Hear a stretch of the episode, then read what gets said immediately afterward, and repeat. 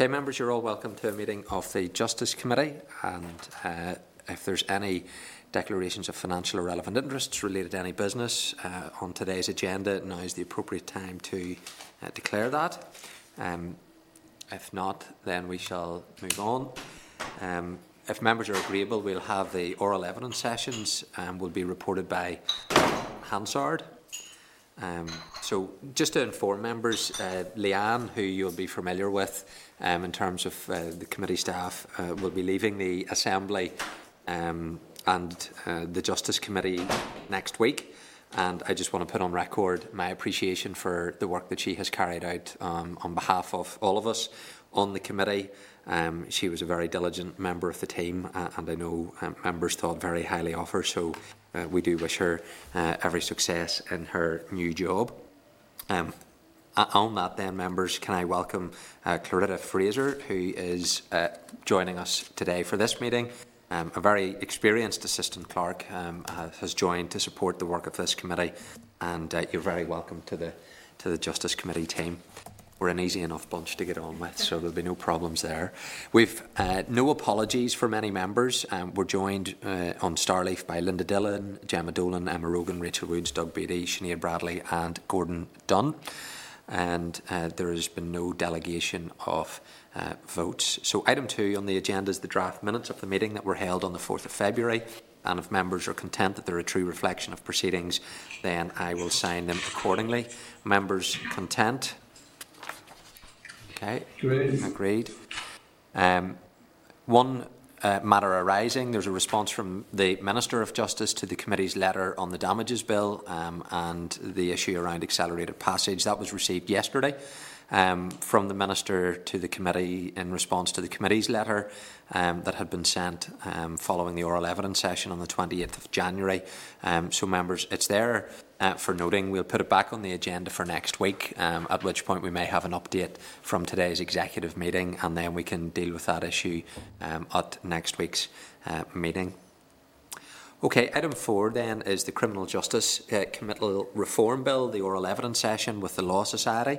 Um, there's representatives then of the Law Society for Northern Ireland. They're attending the meeting via the StarLeaf facility. Uh, a copy of the written submission uh, is included in pages 12 to 21 of your meeting pack, and the Hansard of the oral evidence session with representatives of the Bar of Northern Ireland is included in your tabled pack, pages 16 to 29. So, can I welcome uh, Pierce McDermott and uh, Owen uh, McKenna, who are representing the uh, Law Society for Northern Ireland to the meeting. Um, the session will be reported by Hansard and then a transcript will be published on the committee webpage. So if I can hand over uh, to yourselves to provide uh, an outline, uh, a brief outline of the key issues in respect of the provisions of the bill, and then uh, members will move into a question and answer session uh, with you. So thank you. Thank you, Mr Chairman. That's Pierce McDermott here. I intend to make a few remarks. Um, we intend to keep our submissions brief in this matter today, as we are aware the committee has already had the benefit of our written submissions and also aware the committee heard evidence from the Bar Council last week, which would touch upon the same issues. We're also fully aware that the committee is very familiar with the process that the committal process that we've been talking about. It appears to us that the bill has two clear objectives, namely one, to abolish all physical evidence in court in advance of a trial, and secondly, to introduce direct transfers to the Crown Court in all indictable cases. The rationale from the Department of Justice appears to be threefold in addition to this. Firstly, the Department say that this will reduce delay in criminal cases. Secondly, they would say that it will reduce costs. And thirdly, they say it will prevent witnesses from having to give evidence on more than one occasion.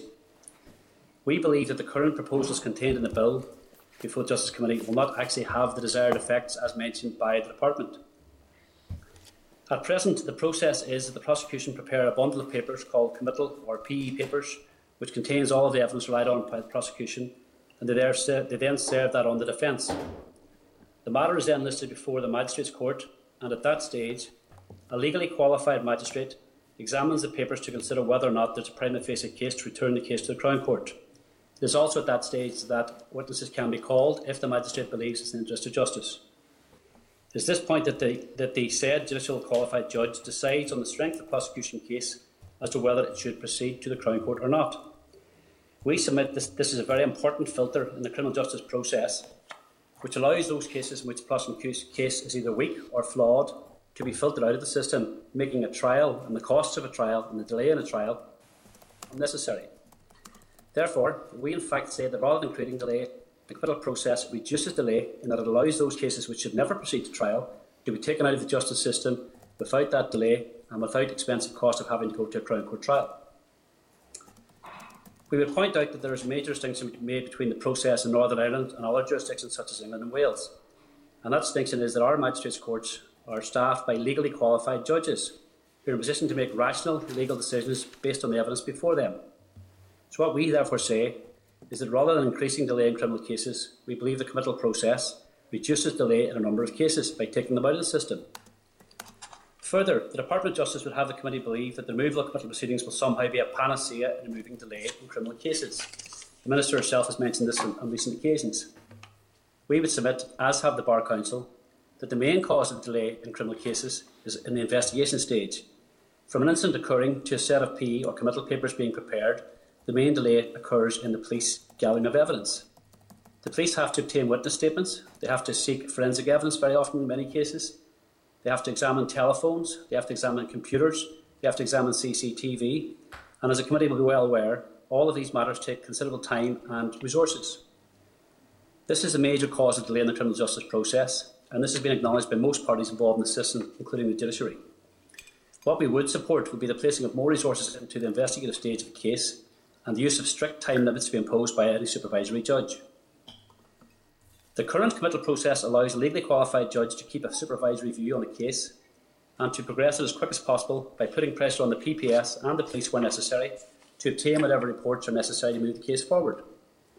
The removal of the committal process will merely put this supervisory role onto the lap of a Crown Court judge and will have the, they will have the same powers and the same supervisory jurisdiction and therefore it won't result in any reduction in delay but in fact will just transfer that from a magistrate to a Crown Court judge.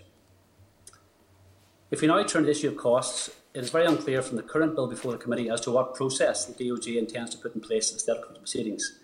They refer to direct transfer, but they don't indicate when this will take place. Will it be at the start of the case? Will it be on charging? Will it be when all the documents are gathered? Will it be the end of a magistrate's court? It's very hard to say what they intend at this point in time.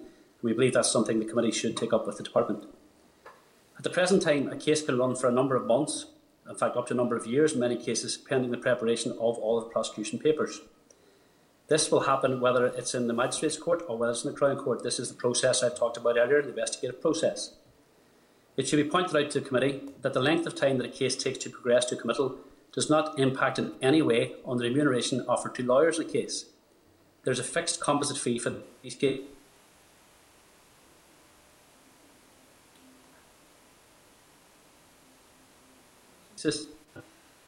On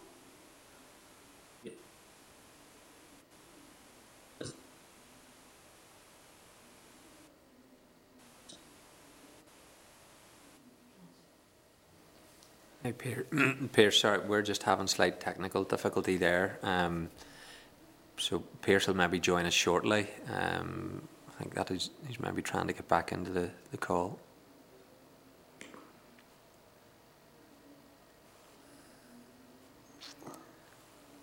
We'll just give it a moment here, see if Pierce can come back.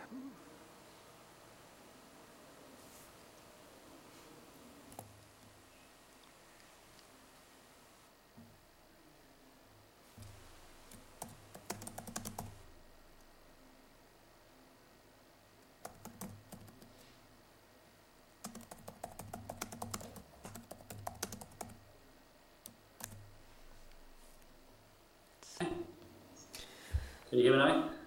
Yes. Yes, Pierce, that's you back. Apologies, uh, the wonders of modern technology. It's, I way to do business, but unfortunately, it's, a modern way. Well, Uh, I, I had turned to the issue of cost. I'm not sure if how much of that you got.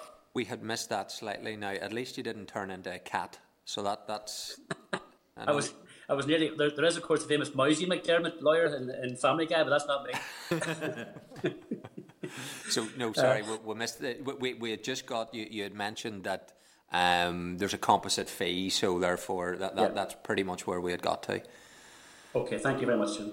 Yeah, as I say, there's a there's a composite fee in place, so the longer a case takes, the less economically viable it actually becomes for the lawyer.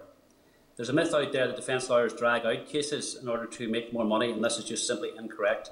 The standard fee is payable irrespective of how quickly or how long a case takes to get progressed in the Magistrates Court. Uh, if we now turn to the detail of the proposed process for direct transfer to see whether or not it will involve any increase in costs, uh, it's hard to say at this point in time because we haven't actually seen how the process works or the proposed process works. What we can say is that the current system, which allows for a filtering out of a number of cases at an early stage in the Magistrates Court, clearly results in a reduction in costs and reduction in time spent in court, reduction in delay. Those are cases which never progress to trial and don't have to be involved in further costs and further time spent by a Crown Court judge.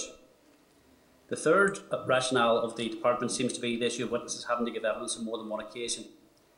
And we acknowledge that there is currently a mood abroad, both generally and in the political society, that witnesses and victims should be protected as much as possible, and we support that, and we have always supported all measures taken to do that. At the present time, there's currently a system in the justice system which allows witnesses to have special measures when giving evidence. This allows them to do such things as give their evidence by video, from behind screens, or in the absence of a defendant. And while we acknowledge that witnesses are entitled to be protected, we clearly state that this should in no way undermine the right of a person accused of a serious criminal matter to challenge that evidence against them. It's a fundamental tenet of the justice system that a person accused of very serious crime should be entitled to challenge the evidence against them at the earliest possible stage. We believe that the removal of committal proceedings could interfere with the defendant's Article 6 right to a fair trial at an early stage. We appreciate that these are competing interests, we appreciate that these are difficult questions to decide, but we believe that a person who is facing serious charges and facing criminal offences and possibly a period of time in custody is entitled to have their rights exercised fully. Further, we would wish the committee to note that witnesses who are giving evidence at a committal stage are not always what would be called victims. Some are uh, identifying witnesses, some are police officers, and some are witnesses giving evidence in relation to chain of events. The ability of a court to assess a witness evidence at an early stage, given all the protections that are afforded to that witness, is a very important stage in allowing the court to assess whether or not that witness could be mistaken or even dishonest. As the committee will well be aware, many honest witnesses can be mistaken and the sooner those mistakes are highlighted to a court, the better for the justice system. We do acknowledge that some progress has been made by the Department in progressing cases faster through the system. There's a recent pilot scheme which been introduced to allow defendants who wish to plead guilty to fast track those cases without having to obtain all the necessary paperwork and reports. We believe that this is a very useful tool and can avoid long delays in waiting on forensic evidence, on drugs analysis, or on phones analysis and we believe the system can well satisfy a twin tracked approach to allow both for a speedy return to the Crown Court for those cases in which the defendant tends to be guilty, and also one which allows a legally qualified magistrate to supervise and assess the evidence against the defendant. It should also be noted that committal proceedings are a very useful tool in focusing the minds of both the prosecution and the defence on how best to progress a case. It's very often at this stage that both lawyers on both sides get involved and discuss how, how best to progress the case. We are very unclear at this stage as to how a direct transfer process would work, but we believe that the focus at an early stage of both parties in the evidence in the case leads to a, re- a reduction in delay. In short, we would submit that the removal of the ability to call witnesses at a PI, which is the committal stage, and the imposition of direct transfer in all indictable cases is the wrong approach to be taken by the Department to try and reduce delay or protect witnesses. We make no apology for saying that a defendant should be allowed to challenge evidence at the earliest possible stage and in this jurisdiction at this present time, this means at the Magistrates Court during committal proceedings. We don't believe that the current proposal will reduce the delay in cases, which we have already said mostly takes place at the investigation stage, or reduce costs. We further don't believe it will protect any witnesses any more than the current system does. The Law Society understands the importance of a person's Article 6 right to a fair trial, and also understands the importance of the legal principle that the prosecution must prove their case to a certain standard. The committee may comment and do note that a number of cases not returned that the number of cases not returned to the Crown Court committal stage is relatively small. The most recent figures appear to say about 4% in any given year. On the last year that we can find, which was 2019, 4% of those cases returned to the Crown Court would be 72 cases. And while it would be easy to sit in isolation and say that's a very small number, if you are one of the 72 people who have been wrongly brought before a court for a very serious charge, you would wish to have the opportunity to have that case dismissed at the very earliest possible opportunity. So we see it's a very important function. We believe that the current interest of justice test embodied in the 2015 Act protects the rights of all parties and allows the justice system to speedily deal with those cases which should not be in the system in the first place. The new bill does not achieve the stated aims of reducing delay, and the rights of a defendant, who we would stress is innocent until proven guilty, should be protected. We're happy to take any questions from the committee now. Uh, Pierce, thank, thank you for that and um, for your written submission. And, and, there's a lot of very good information in there when I was reading through it. Um, and the point that you've made there about the 4% in the 72 cases, uh, you, you, highlight in the written submission around the um, kind of 4%, but you, you highlight that um, my reading of it was that there's a lot of cases that could have been considered for preliminary inquiry maybe didn't happen. Is, is, is that my reading of this? Is this, is this a, a process which is being underutilised, which if it was utilised more extensively um, would maybe generate different statistics?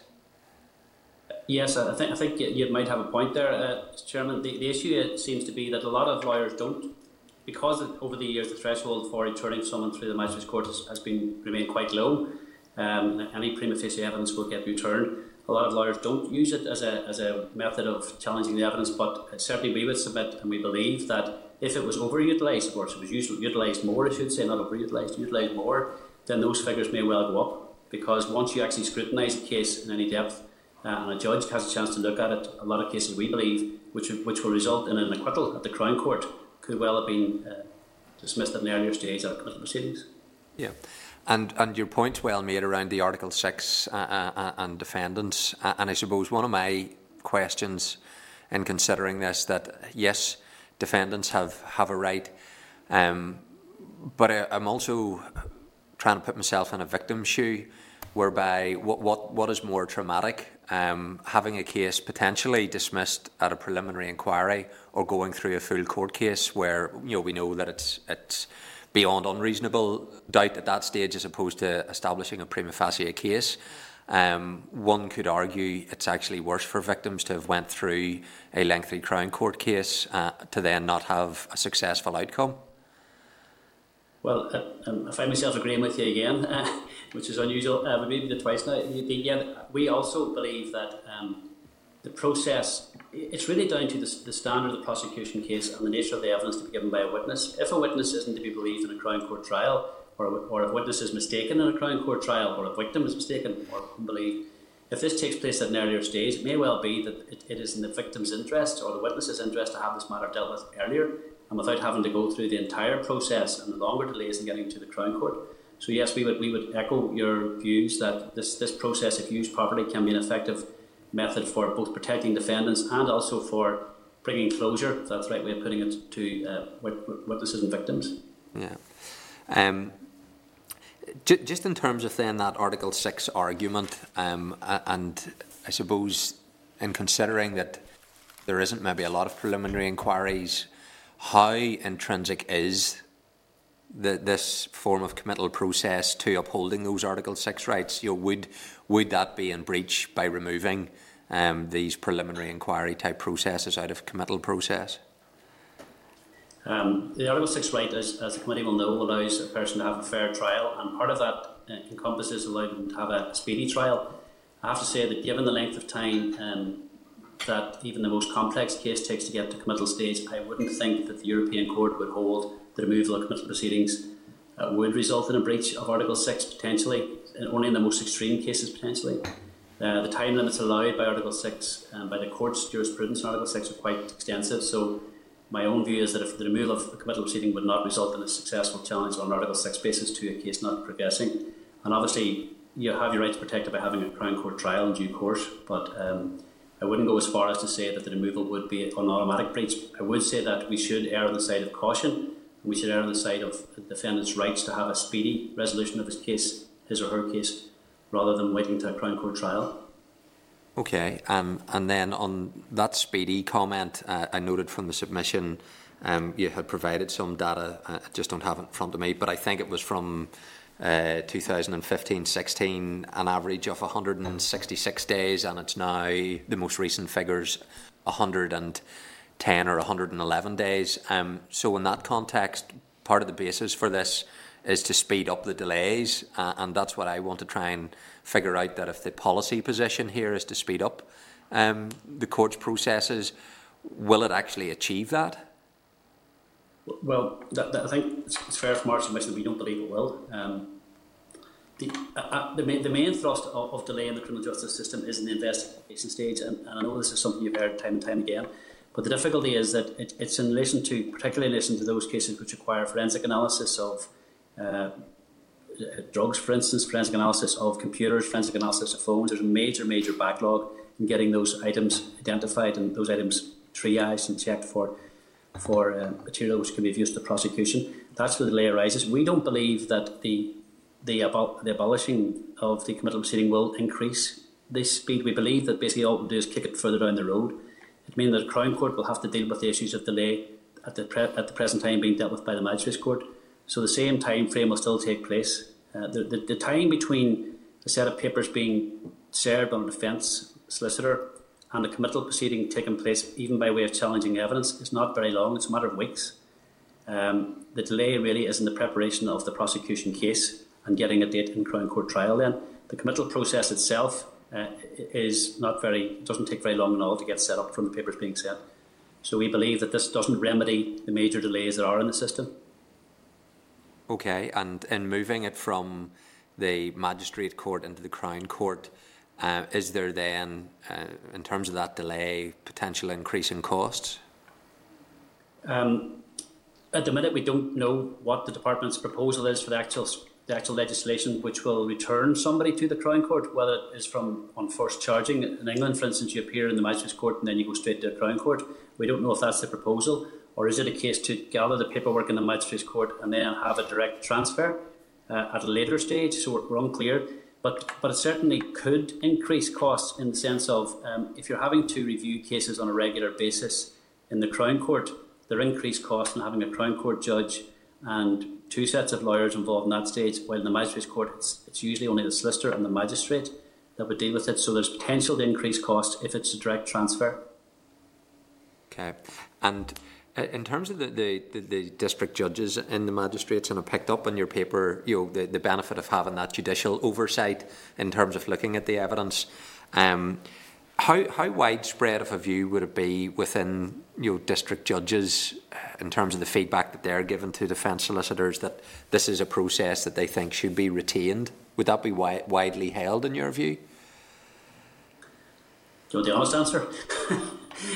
Always. Uh, no, they wouldn't. They wouldn't. Uh, district judges don't like preliminary investigations. Don't like um, committal proceedings particularly.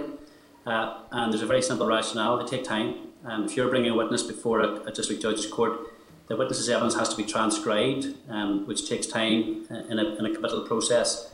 And like everybody in, in life, district judges uh, uh, are happier to take the easy way out. And if they can knock it down the road to a Crown Court judge, they'll happily do that. So uh, I would be wrong to say that district judges will be keen to retain committal proceedings, but um, the importance isn't so much that whether they do or do, do not want to keep them, the importance is that they're legally qualified and in a position to assess the evidence and make a, a, a legal decision whether there's sufficient evidence to turn someone to the Crown Court. Okay, and I think that is an important point, you know, at, at that stage of the process that you have that judicial oversight of it um, before it goes into the Crown Court. Okay, listen, let me thank you for, for answering those questions for me. There may be a couple that I, will want to come back on, but I, am keen to bring other members in that are, are waiting to do that. So if I can bring in uh, Sinead Bradley and then Linda Dillon. Thank you, Chair, and thank you for the presentation, Pierce, um, so far. It does concern me, uh, Pierce, because you've said that you're not fully aware of the proposal that's being made by the department, and that's not the first time we've heard that. Is it because there's no clarity in the proposal as it's being presented to you, or you know, what is the problem there? It's a fine detail. Basically, the proposal is, is relatively clear in the sense of they wish to get rid of calling witnesses uh, at this for, at this first stage, and the second stage is they wish to have all indictable matters returned direct transfer to the Crown Court, which means you don't have a capital process. So that principle is fairly clear. What isn't clear is the mechanics of that, and is the nitty gritty, is the detail, is it at what point in time does that happen? Because just to talk you through it very briefly, at the minute somebody gets charged with an offence, say, say a very serious matter, like a, a murder, they appear in court tomorrow morning, charged with that murder. Uh, that case then stays in the magistrate's court until such times as the prosecution have gathered up all the paperwork and all the material which they intend to rely. They then serve the papers on the, on the defence and they then have the committal process. Um, what is unclear is do the, do the department mean that tomorrow morning when the person appears in front of the magistrate's court, it automatically gets transferred to the Crown Court, the date set for that? Or do they mean that the same process takes place to gather all the evidence, which can take months, but then at the end stage, when the prosecution gather all the evidence, they then press a button saying direct transfer, which doesn't have a, a committal process. We just don't know how, how the process is intended to work. And because of that lack of knowledge, it's very difficult to talk about the cost because we don't know at what stage we're getting moved to the Crown Court or how we get moved to the Crown Court. So that's that's the, the, the principle is clear, but it's a, it's the actual practical process is very unclear. Okay, I appreciate that. Thanks, Pierce. And, and that brings me on then to uh, just for clarity, going over the costs again. You were saying that it's a set um, a set fee. So at what point does that does that trigger? You know, what what is that payment? How does that work? Just a wee bit more detail on that, please, Pierce. Okay. Um, well, usually in any criminal matter where somebody appears in court, the judge will decide whether their means are such and the offence is such that they're entitled to be granted legal aid. So that's legal aid is granted at that point. If a case is going to the Crown Court, at the committal stage, which is what we're talking about now, the person is returned to the Crown Court and the lawyer can then claim a fee for that. And that's a composite fee, whether that takes place in four weeks' time, whether that mm-hmm. takes place in six months' time, or whether that takes place in two years' time. It's the same fee, irrespective. And what you have to understand is in that period of time, so say for instance we're sitting waiting six months, that defendant will be in court every four weeks if he's in custody, or every six weeks or so if they're on bail. And the lawyer will have to appear on every occasion. So, in one sense, it's a law of diminishing returns for the lawyer. The, less time in court, the better. It's the same fee, irrespective of how quickly it gets returned or how long it takes. Right, so the proposal would be to just cancel that fee altogether. That wouldn't we, be part of it. I don't know. That's that's again part of the fine detail which we're unaware of. Okay, and and another reoccurring um, event. You know, I, I it's not adding up to me. I'll be honest, Pierce, in terms of that one objective. Um, I, I get the piece. You know, where we're trying to make the experience for victims. Um, a much more comfortable one if that's possible. But the part about speeding up the justice system, um, if the same processes have to be gone through, it doesn't really matter what headings on it, as far as I'm concerned, if those um, processes are problematic. Is there anywhere, or do you have any paper that maybe even in the past where you've looked at identifying what those very real day to day obstacles are in the process that slow it down? And do you have any constructive maybe solutions or ideas to bring forward on how that can be improved? Because I don't understand, you know, we talk about the telephones and, and going down that. What's happening there? Why is that so slow? Is it resource? Is it manpower? What's the problem? Uh, unfortunately, as as the the, the assembly will be well aware, resources are the big issue. Um, resources are the big issue in all of these matters. What you will hear on a regular basis if you appear in the Magistrates Court for cases going to the Crown Court, the judge will say, What's the progress in this case? Uh, the prosecution will say, well, We're awaiting a forensic report in relation to footprints, in relation to DNA, in relation to uh, a phone which has been seized or a computer. It can take literally can take over a year to get a phone uh, completely analysed, um, because it's quite an expert and difficult thing to do. So it's resources the main issue. That is where the real delay in these cases lies. I mean, the, committal itself is a, a standard committal is a, a, five minute hearing in court. If I'm serving papers and I appear for committal tomorrow, uh, in fact, I did one yesterday, which was just the client arrived in and the charge was read to him, returned. It was five minutes it took that in that case. Okay, so the committal itself does not slow the process.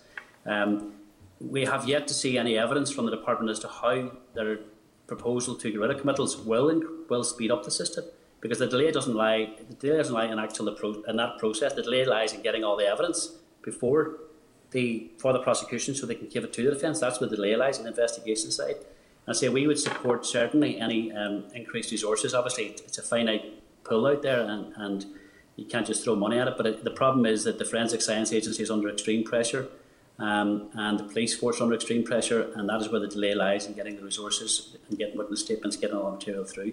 As as regards to constructive. Um, uh, we certainly would work with the department, and we have worked with the department in relation to those cases, for instance, which I've, I've talked about in my, in my opening remarks, where a defendant basically is knows he's guilty of the offence, is happy he's guilty of the offence, and wants to get his case sentenced. And there is a fast track approach which you can then say, we don't need those reports, we're happy to accept that. Mm-hmm. And then the prosecution can prepare a, a, a reduced down file, which will then speed things up. But again, that doesn't impact upon committal, that impacts upon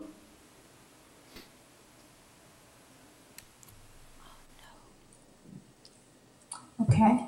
And just finally, one, one last point, and I don't even know if there is, it's a valid question. If there is any such thing as a, an average fee that would be paid to a lawyer on a committal process, what would that look like or what would that be?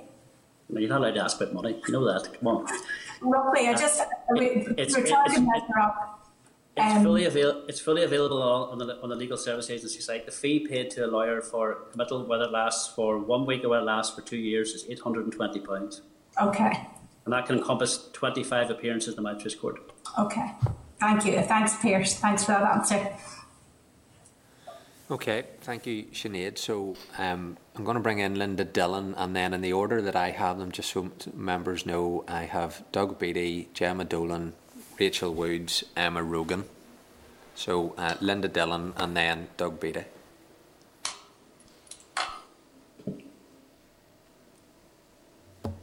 Thank you, Chair. Can you hear me okay? Yes, thank you, Linda. We can hear you. Okay, the, the connection isn't brilliant. Pierce, thank you very much to, to both of you for, for coming today. I have a, a number of questions. Just, and I'm not sure whether these are questions that you can answer or whether we'd have to put them back to the department. But just in relation to figures for committal hearings where a guilty plea is made or the, the case doesn't then have to proceed to a full hearing, I'm wondering if we've any figures around around that because obviously I mean one of the, the cases that have been put forward in, in your proposal and, and to be fair in the proposal last week by the bar also you know they, they made the same point. And it's a fair enough point but I'm just wondering is it what what are the actual facts around that? Then the in the absence of um, a committal hearing are there any ideas about because you talk about committal hearing or similar type process. So is there a similar type process that you would have in mind? Is there an example of best practice and, and any other jurisdiction around that? Um, again have we any figures on committal hearings that don't proceed to full hearing because of um, don't meet the evidential threshold? So obviously PPS have said they've uh, met the evidential threshold but then as you've outlined it may go to committal and, and witnesses for whatever reason um, may re- recall things differently. Um, so do you want do you want to answer those first, Pierce? I don't want to give you a whole list of things. Yeah, yeah. Um, Yeah. You put out a bit to start, unfortunately, so uh, but uh, uh, I'll try my best. The, the gist of it is um, we don't have any facts or figures, unfortunately, before us. They would be within the gift of the Department of Justice for the facts and figures. Um, Okay. the, the commit, there are a number of cases which which would be returned at the stage from the magistrates court, the Crown Court, which don't proceed to trial at the Crown Court on the basis of the judge looking at the paper to say that there's there's insufficient evidence. This is called an no bill application, which is where the defence make an application to a trial the judge to say there is insufficient evidence on the papers to allow the case to proceed. And there would be a number of the, those cases that are successful. I wouldn't have any fact or figures, but I would certainly be aware of a number of those cases. So we, at that stage, um, Crown Court judge has taken a view that that case probably should, should have been challenged at the stage. yeah. Um, but there are a number of those cases. As we regards to an alternative process, um, I mean, it's, really it's hard to know how you you, you, you think up a better process than you have at the minute, which is where the prosecution gather evidence, give it to the defence, and then decide. The judge makes a. I mean, it's like it's like a filtering exercise, but where a legally qualified judge decides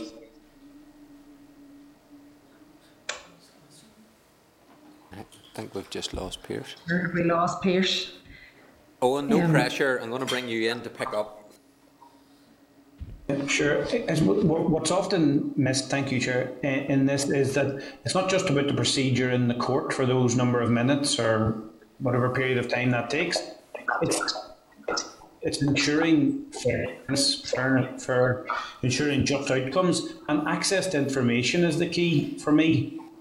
It's a mechanism to get the paperwork to the suspect, to their lawyer, to all the parties in the proceedings, and that is the main benefit from the current procedures because a case that solicitors have a unique insight into this because solicitors will deal with a suspect or indeed a victim from the very outset, and solicitors often represent victims, be it in terms of compensation or representations to the prosecution service or to the police. But in their role where they're representing a detained person or suspect, they will want to try assist by obtaining information. And this is the best process that one can imagine in terms of obtaining that because very frequently, very or in all cases, effectively, you're given perhaps one sheet of paper at the start of the case, and you might wait months and months, if not into years, to then get a second page.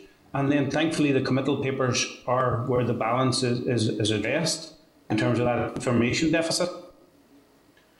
So it's about getting the papers behind the committal proceedings, getting the evidence against the suspect. Okay. Sure. Well, thank, thanks for that. Uh, I have a couple more questions, and I think you've just you've just given me the the nub of the problem, and, and the bar, bar looked at this last week. Uh, sorry, sorry, Pierce is back. But the bar alluded to this last week as well. The problem is actually not removing the committal process. The problem is the disclosure process. Is that fair to say? So, I mean, the bar outlined that there, there's an issue. I mean, you, there may be slightly different issues between different organisations, the bar outlined one of the issues is that even particularly around where evidence would be on, say, CCTV, body worn cameras, that, that kind of evidence. And now that there is a process where that can be electronically shared between PSNI and PPS, but there isn't the facility yet to be able to share that with obviously people in, in, in your own professions, like solicitors and lawyers. Which, I mean, are these not the things that we need to be addressing? And are there amendments that we could put in to the committal bill around the disclosure process? So I, I accept that there's a resourcing issue, and that's an issue for us to worry about the about with the department, and we're well aware of the resourcing issues around PSNI and around investigation and, and disclosure. But is the issue actually around disclosure? And the real need for committal is around that disclosure process. So is that is that the problem that we actually need to fix? Uh, I hope you hear me. Yes, Peter. Yes, Peter. Am I okay? Yeah. Sorry. Yeah, just, yeah, disclosure is a, is a, is post. That's a secondary process. That's a secondary. Effectively, the first process is the prosecution. Was act level the intended right one. The second stage is the disclosure, which is which uh, relevant to a trial, but isn't relevant to the uh, isn't direct relevant evidence they tend to call. There are major difficulties with disclosure, and um, know certain chairman chaired for many years. Um, the problem is the prosecution should get the disclosure done at a very early stage. They should consider the disclosure issues at an early stage and progress it. It doesn't affect the committal as such because we aren't actually given the disclosure material at that stage. We're only given that after the committal, bizarrely. I think what you're touching on, uh, um, Linda, is the issue of which, which Michael Ford touched upon is the failure to access uh, body worn footage and CCTV and that type of thing that prosecution have now set up a system, a box system, they call it, which allows them to look at it, but they can't share it with us, and that's that is a, a, a big problem. And I think last week part of the thing that you raised was why is it taking a year if the prosecution to roll that out to to defence? And that's a question you could probably better ask people going after us now and listen to that, but certainly that would speed things up if we could get access to the the CCTV, the body worn footage that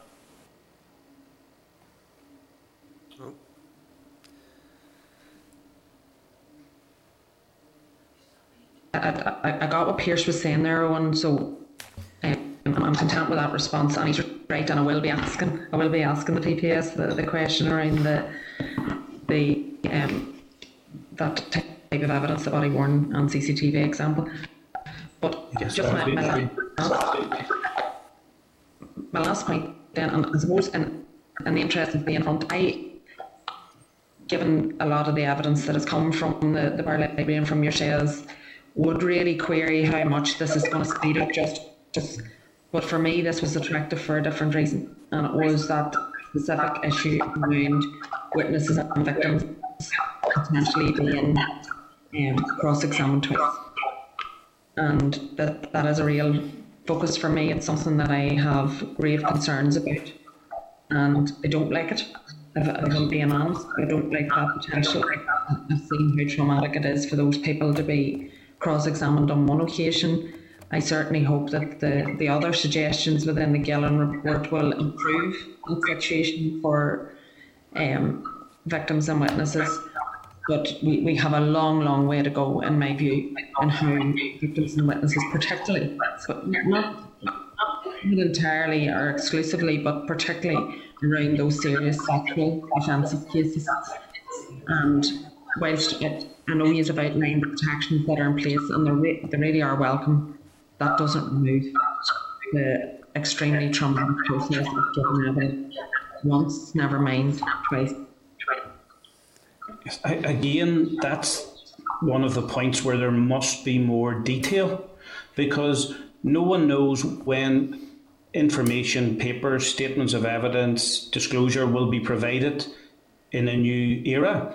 But that applies to suspects but also to victims because.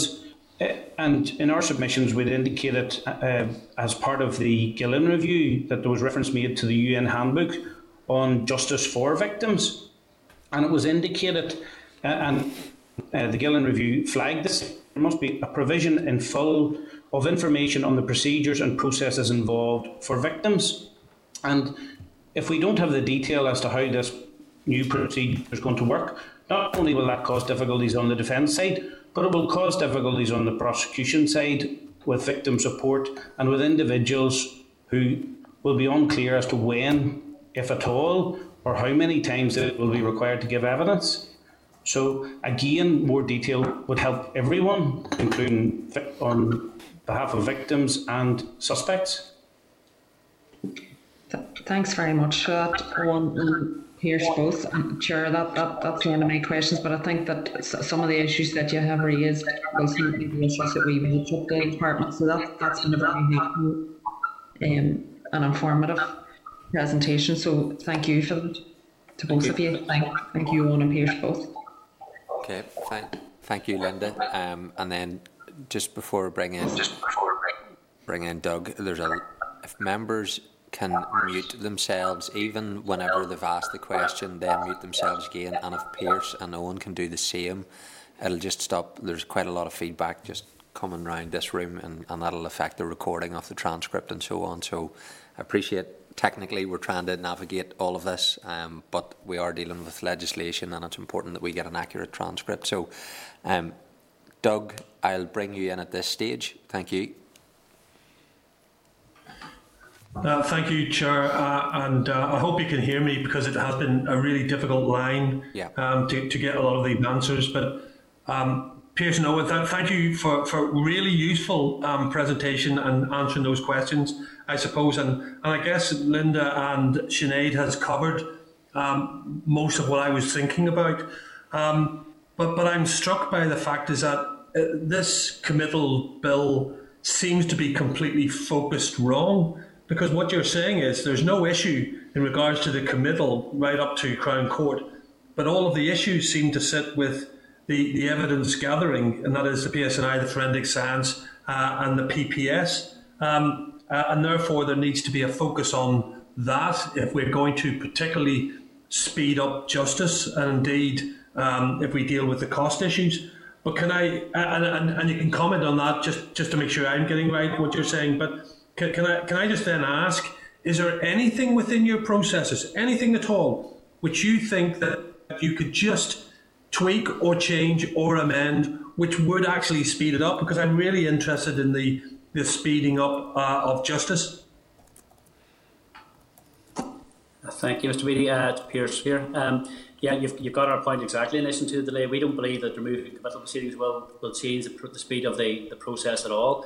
The, the, the, the difficulty is simply down to resources when it comes to investigation stage. Is that the, the, a lot of the police work involved in prosecutions these days is of a technical nature. It is CCTV, it is phones, it is computers, and that takes time, and they need to get more resources to get that moving forward. Having said that, they also need to engage with the prosecution at an early stage, and the prosecution should engage with the defence at an early stage because there of issues that we don't have to, we don't have to uh, be adversarial about at all. There'll be material that we can agree on a, on a, uh, you know, the most perfunctory basis. They don't need to deal with every issue as a, as a contested matter. So certainly, I think the early engagement with the prosecution and the defence, and the early engagement with the police and the prosecution are two things that would help speed things up. Um, as regards to how to speed matters apart from that, it, it, it's, it's really down to um, the number of cases you have coming through at any given time. The court resources are also finite. They have a certain number of courts that they can have to have trials. Uh, I do think that the pilot, the pilot scheme in relation to guilty pleas is a very useful exercise and one that we should um, all try and look at more. In that, if, it, if a defendant who is in a police station admits the matters, do we really need to go and get a forensic report to say that what he had in his pocket was cannabis or what he had in his bag was cannabis? If he says, yeah, it was mine, we don't need that report and we need to look at that and we need to look at a way that copper fastens and allows the defence to say at an early stage we're accepting our client's guilt and we want to move the matter to sentencing as quickly as possible. That doesn't deal with trials, that deals with those cases which are guilty pleas, obviously. Trials are more problematic. And, and chiming in with what um, Linda Dillon has said, sexual cases are always the most difficult because they nearly always go to trial, and that's that's what causes a problem, and they're the ones with the most vulnerable victims in as well. Um, but also, they're the ones in which people are usually defendants are usually most adamant that they're not guilty, and that's why they always go to trial.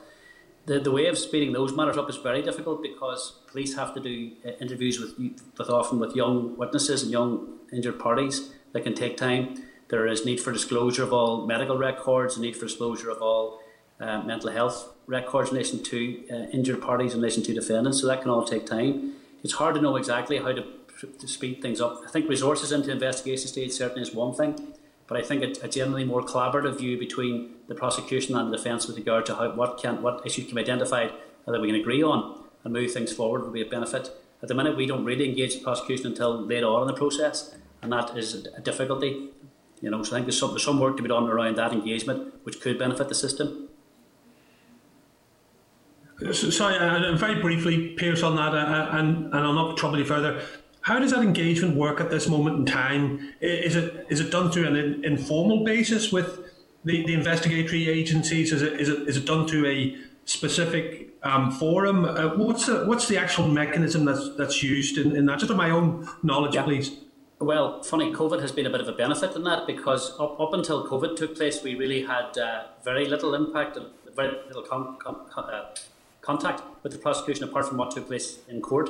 So you'd, you'd approach the prosecutor in the morning, of court, speak to them about the case, but you wouldn't have an awful lot of contact beyond that. COVID has led to a situation where there's much more contact now between defence and prosecution by email, by telephone, by CJSM, which allows an interaction. Um, what we haven't got to is a point where we actually discuss a case until the material is all gathered. So you can't. There's there's no forum for allowing us to have a sort of an informal conversation about where we're going with a case, it, it's, it's until the formal process takes place, until all the paperwork. And in reality, in a Crown Court case, the engagement prosecution doesn't take place till, till the arraignment stage at the, at the Crown Court, the full engagement. And that, that is something I think we could look at, all parties could look at, is an earlier, an earlier engagement with both parties to see what issues can be resolved. Uh, th- thank you, Peter. Really informative. Thank you. Thank you, Chair. Okay, thank you, Doug. Uh, Jemma Dolan.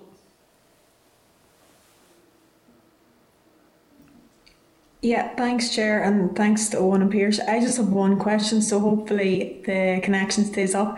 Um, is there any other way of resolving non disputed issues between parties in the absence of a committal hearing?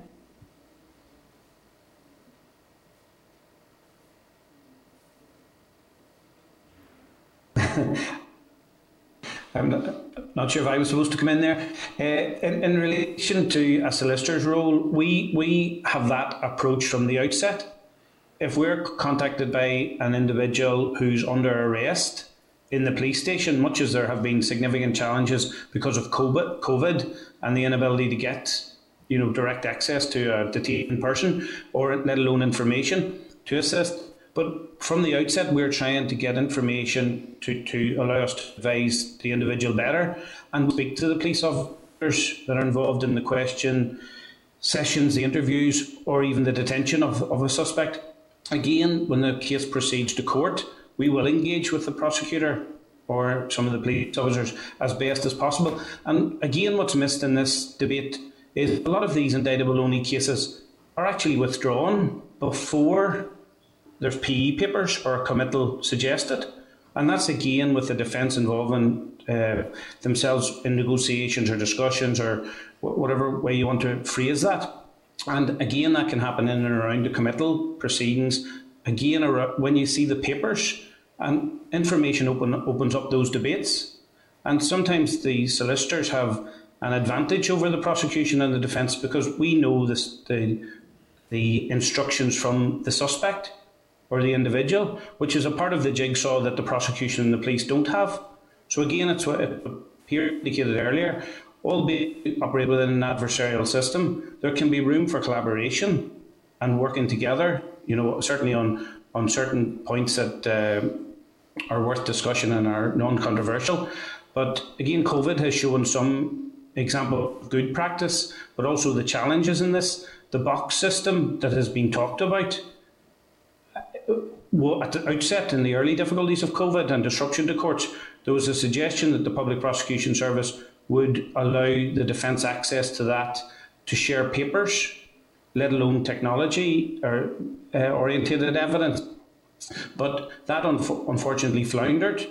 And I think in more recent times, the box system has clicked into action as discussed previously with the committee, where the police and the prosecution have more collaboration with that uh, use of technology. Again, the defence haven't been pulled into that. And it's back to sharing of information, be it disclosure, papers. The more information that's shared, the more fairness there is, the more justice there is, the more everyone can work to a conclusion that's just in a swift fashion. And there's wonderful phrases, you know, that, that, that are admirable in and around avoidable delay, the identification of early guilty plea. All of that can be worked on collaboratively if the structures are in, are in place and the mindsets are in place. You know, quite often you'll find that individual police officers, for example, will become too bedded into an adversarial approach from early. And because they don't disclose information, that blocks any progression at an early stage. But, but again, if everyone buys into the mindset of sharing information to help the criminal justice system, that will absolutely speed up all processes. And if there can be some concrete processes put in place, all the better to choreograph with that. And uh, again, th- those type of uh, efforts are much better than the movement of delay, the rebranding of delay, or indeed the redecoration of delay and it just been placed at another court venue rather than the magistrates court. Okay, thank you, Owen. Thanks, Chair. That's me. Okay, thank you. Uh, I'll bring in Rachel Woods now into the spotlight, please.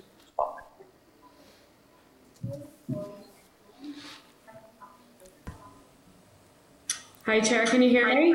Yes, that's great. Thank you, Rachel. Great. Thank you very much, Owen um, and Pierce. Thank you very much for your presentation and the written submission. A lot of my questions have already been answered, so I'll not labour them. But I just want to pick up in terms of what Doug Beattie had asked. And you had mentioned about collaboration and early engagement um, between the prosecution and defence, and that would help um, in terms of delay. Does that require legislation or is that a change of practice policy? Um, and if that's such, you know, why what would need to happen to get to get to that point? I think I'll answer that. Thanks, Rachel. Uh, Pierce again. Um, I don't, I don't think it does require legislation. I think what it requires is, is a change in, in uh, policy and a change in process up to now. Uh, and I say COVID strangely has worked out quite well. We had a large number of meetings with the PPS, which have been sometimes fruitful, sometimes less fruitful, but we need to be able to get a situation where we can collaboratively share information. And as Owen's quite rightly says, the information about a case is what we'll progress it. And until you have all the information, you can't progress a case. I can't advise a client unless I know exactly what his charges he's facing and what evidence he's facing. So the, the sharing of information is crucial to it. Um, but I think that what we're really looking at, and I suppose um, this is a matter for the, the Law Society and the Bar Council to meet with the PPS on a more regular basis, is to put in place protocols, I suppose, which I hate the use of, but protocols and that type of thing, which allow us to engage at an earlier stage and allow us to then share that information and get get to a position where we can progress things quicker. And I think that's that's I don't think I don't think it requires legislation. Um, where legislation, and this is we haven't talked about this, but it's in our paper. Um, where legislation might be useful uh, um, is uh, in, in some jurisdictions they have a custody time limit issue for the prosecution, which is where if you if you go beyond a certain time, you have to be considered for bail. We don't have that in this jurisdiction, and we have very long delays in this jurisdiction. We tend to, I mean, we're, we're, very, we're very kindly saying it's an investigative process, but it's down to the prosecution and police not having the material forward. We're accepting that at this point in time. But if you have custody time limits, it certainly focuses the minds of the prosecution. Thank you, Pierce. I think you're reading my uh, notes because that is me on nicely to my next question, which um, is about the part in your submission on the uh, you said about introducing time limits within the proposed reforms, and you noted that there was no bail act for Northern Ireland, and custody time limits are included in the proposed reforms. So you have mentioned that, but um, and this also could be a matter for the department. But do you know why uh, regulations that we currently have at disposal haven't been made yet? And also, would you support? Uh, proposals or amendments within this committal reform, if uh, applicable, regarding the Bail Act?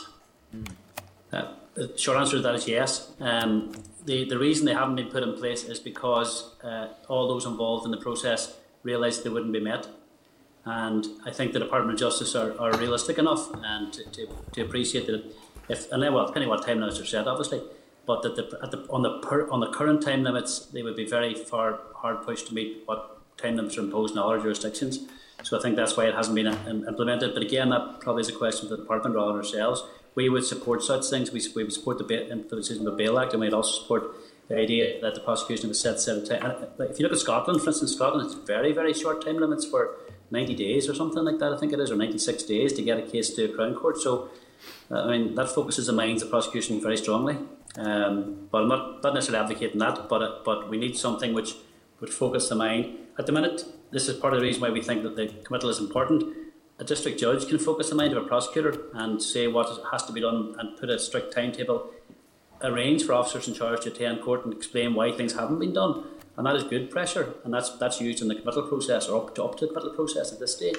So we don't want to lose that either. So we, we think it's important that there are strict timeframes put in for the prosecution and the police to allow the case to progress quickly. Thanks, Pierce. Chair, um, I, my third question has already been answered, so um, I'll, leave, I'll leave that one. Thank you. Okay, thank you, Rachel. Uh, Emma Rogan.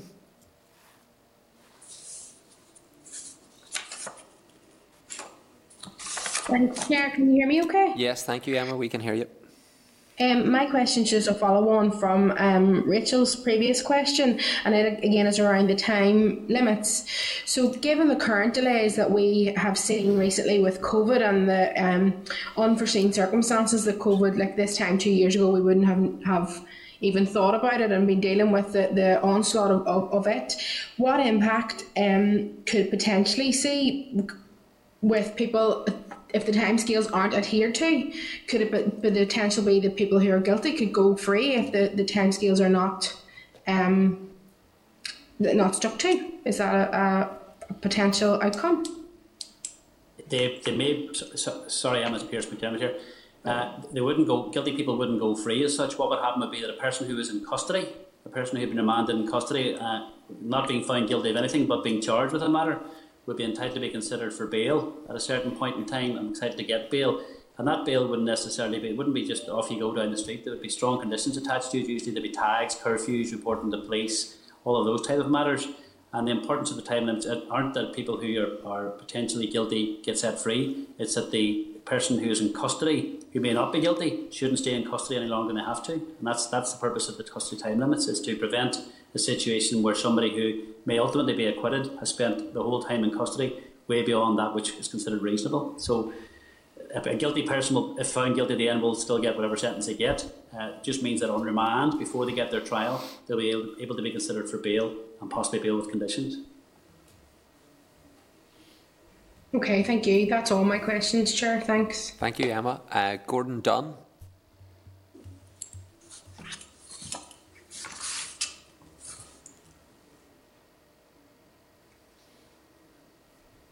Hello. All right, Can you hear me now? Yes, we can hear Yeah. you. Right. Thanks, Chair. Thanks very much uh, to Pierce and Owen for your presentation. Just a couple of points on the progression of cases. Uh, how are they prioritised uh, in the various cases? I'm thinking mainly in relation to gathering of this evidence, which you've, you've certainly emphasised is a very heavy, slow process. How, how are cases prioritised and who is responsible for progressing the cases? Is it through PPS staff or others? And I appreciate the police and, and the other services are involved, but who actually progresses them and, and links up the chain, I suppose, would be a way of putting it to make sure that things are moving forward and not sitting. I would say, I suppose, with all due respect, legal eagles and um, don't have a reputation of speed, and those terms don't really work well together. And you know, I've heard a lot today, but I do wonder: Are you pushing back on something? You know, there is a resistance there. We're all, I suppose, resistance to change, but I do feel change has to come in relation to this, and we have noted the points you've made, and I do appreciate that change is not always for the best, but I do think there needs to be speeding up of the legal processes. Uh, Gordon Pierce McDermott here. Uh, I think you've been going the wrong solicitor. You haven't got a speedy response. You must be maybe transferred it. We're more efficient and fast solicitor like myself. Or Even for property these days, is slow. Uh, prioritisation wise, it, it's an interesting question, and I think it's one probably again you, you could ask the PPS when they come behind us. I think within the initial structure, the police themselves, they have a system whereby they have a senior officer looks at individual case and uh, they decide what, which, for instance, forensics, which forensic cases should be prioritised. So the police do that initially, and the PPS then supervise that. But I'm not 100% sure myself as to who actually prioritises it in the investigation stage. I, hope, I would like to think that prosecution will appear after us, be able to tell you that. Um, I understand what you're saying about delays, and um, I don't actually, and I'm joking aside, I don't accept that the delays in the justice system, the criminal justice system in particular, are down to solicitors. Uh, there's no benefit in us in delaying cases whatsoever. We're very anxious to get cases on. Uh, and really, once we get a set of papers, once we get the documentation before us, we work on them immediately. We instruct counsel if counsel required. We get clients, we get instructions, we indicate where we're going with the case, and we move on as quickly as we possibly can. There's no benefit to solicitors in, in dragging a case out in the current environment. So um, there are areas that ha- can be worked on, and um, say the investigation stage is clearly one of those. The collaboration point is something which we need to work on with the prosecution. I accept that. Um, but resources are the key to all of this, and both with regard to the investigation and with regard to court resources, having court availability. COVID has made that difficult because court staff as well, but um, we certainly were keen to get things moving. Um, I think the prioritisation is an interesting point, but if I could defer that, if you ask the prosecution, the PPS when they appear after us as to who prioritises. Thank you. Okay, Grant. Right. Thanks very much. Thanks, Chair. Thank you. Thank you, Gordon. Um, Linda Dillon, you just wanted to come back in to get a point of clarity.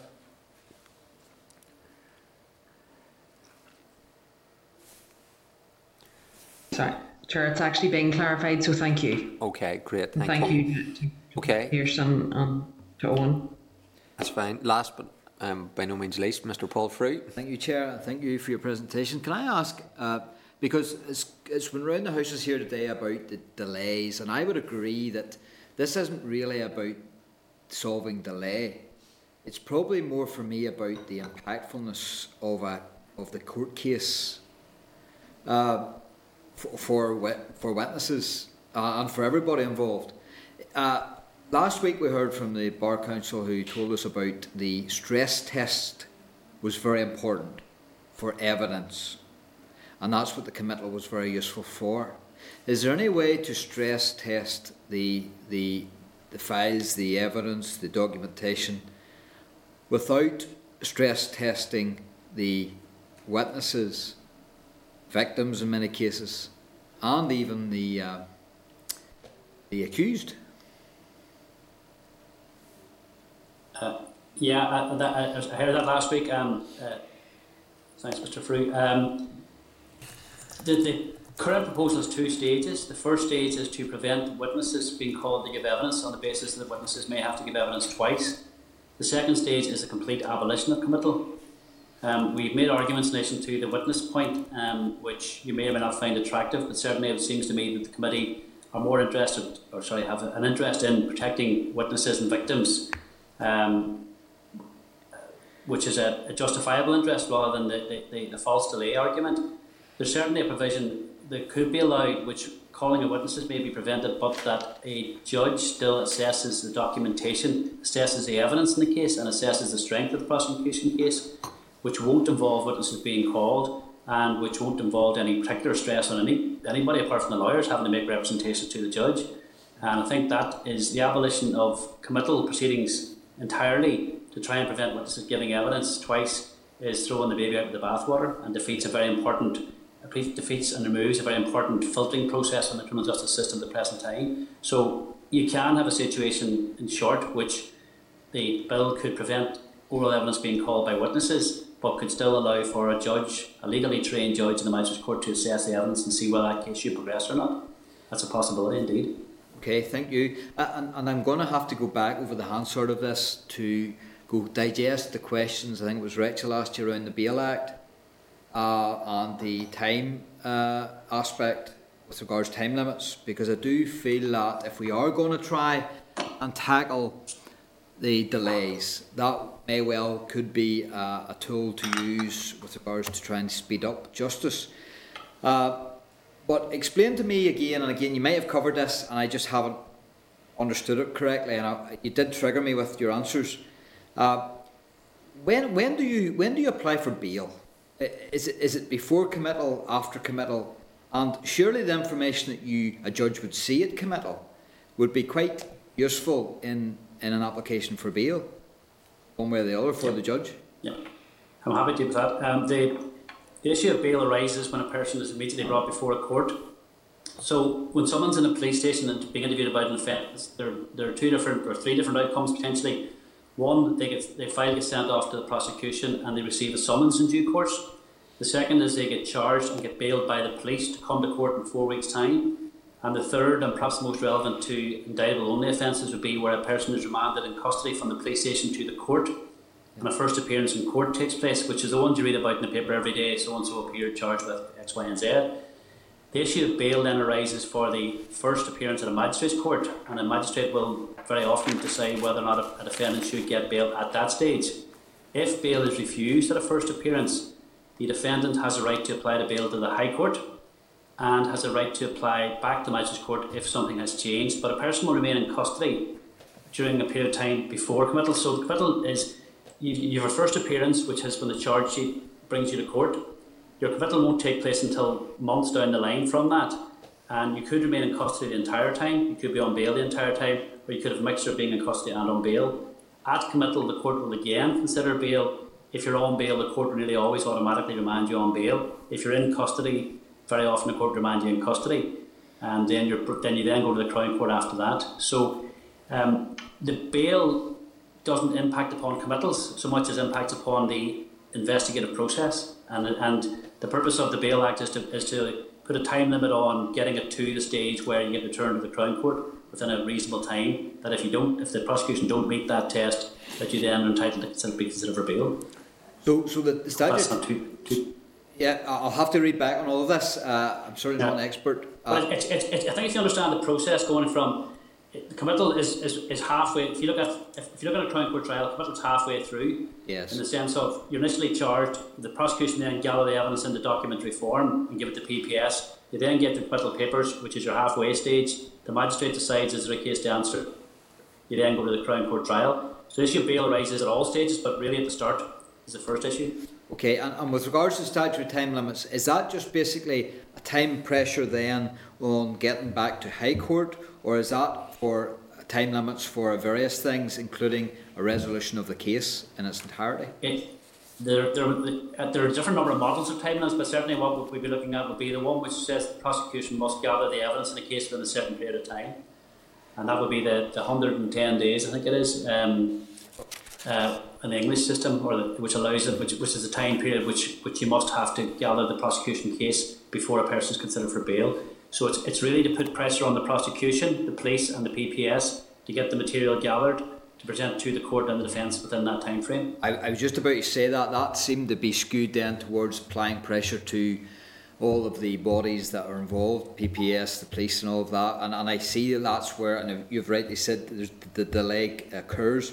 Is there any then? Is there any other time pressures that can be applied on the actual judicial pr- procedures once you get that, once you get all that evidence gathered?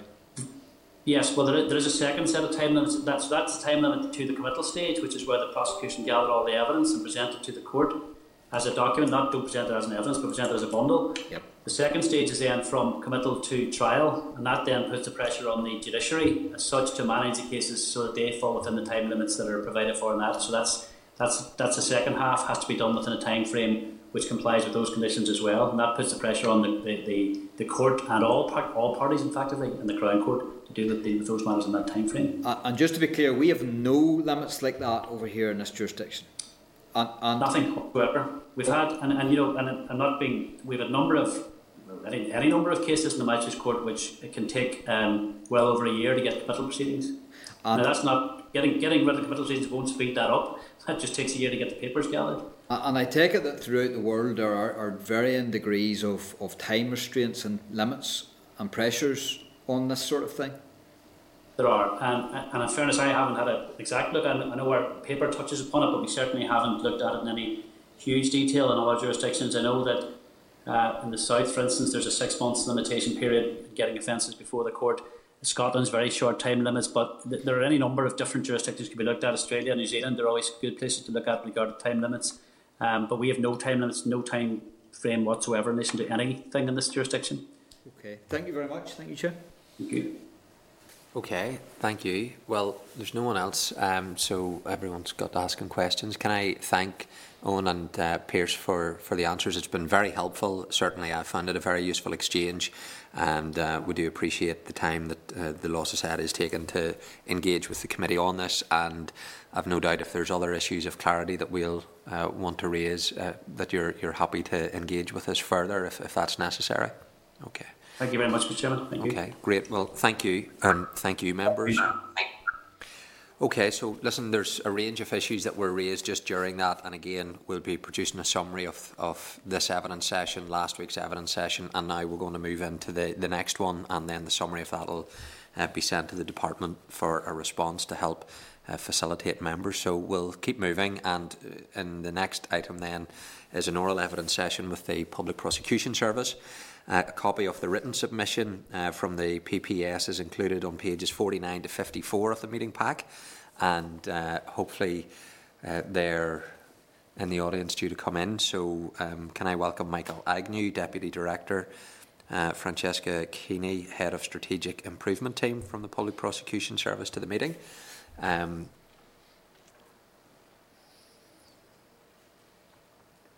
I'm just going to wait to see because I don't see them on my list.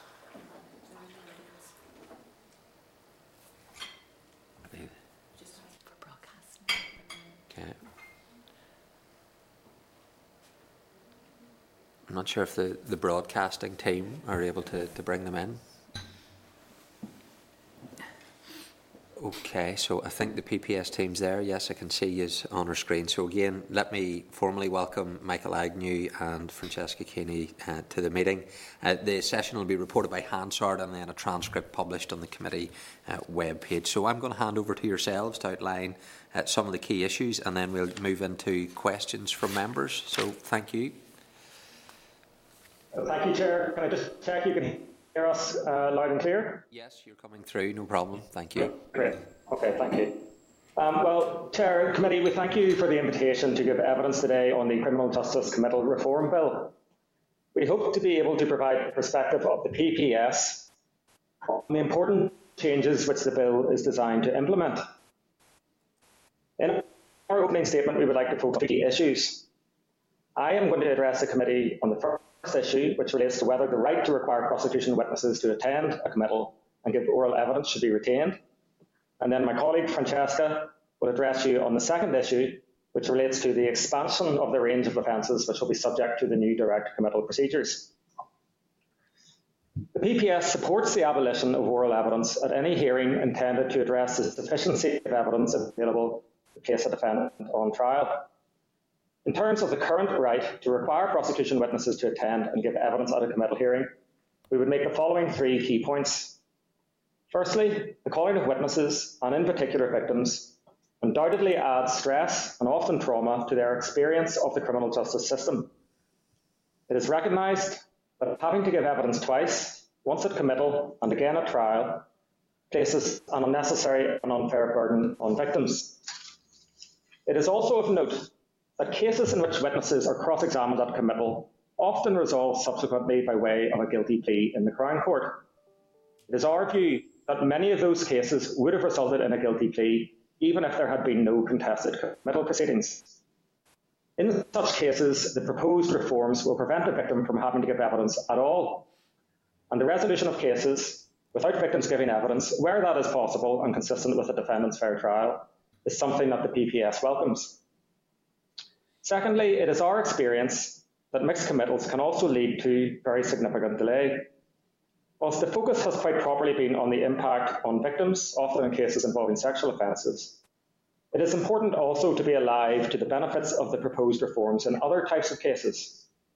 An obvious example is prosecutions for terrorist offences, and we are aware of many examples of mixed committals which have added up to, and in some cases more than, a year of avoidable delay. They have also generated significant additional costs.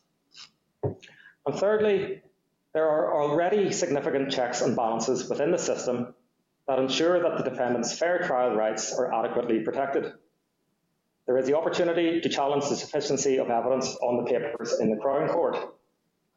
The seriousness of providing a truthful witness statement is brought to bear upon a witness by the declaration that the witness must sign, which advises them of the potential for prosecution if the statement contains anything which they know to be false or do not believe to be true.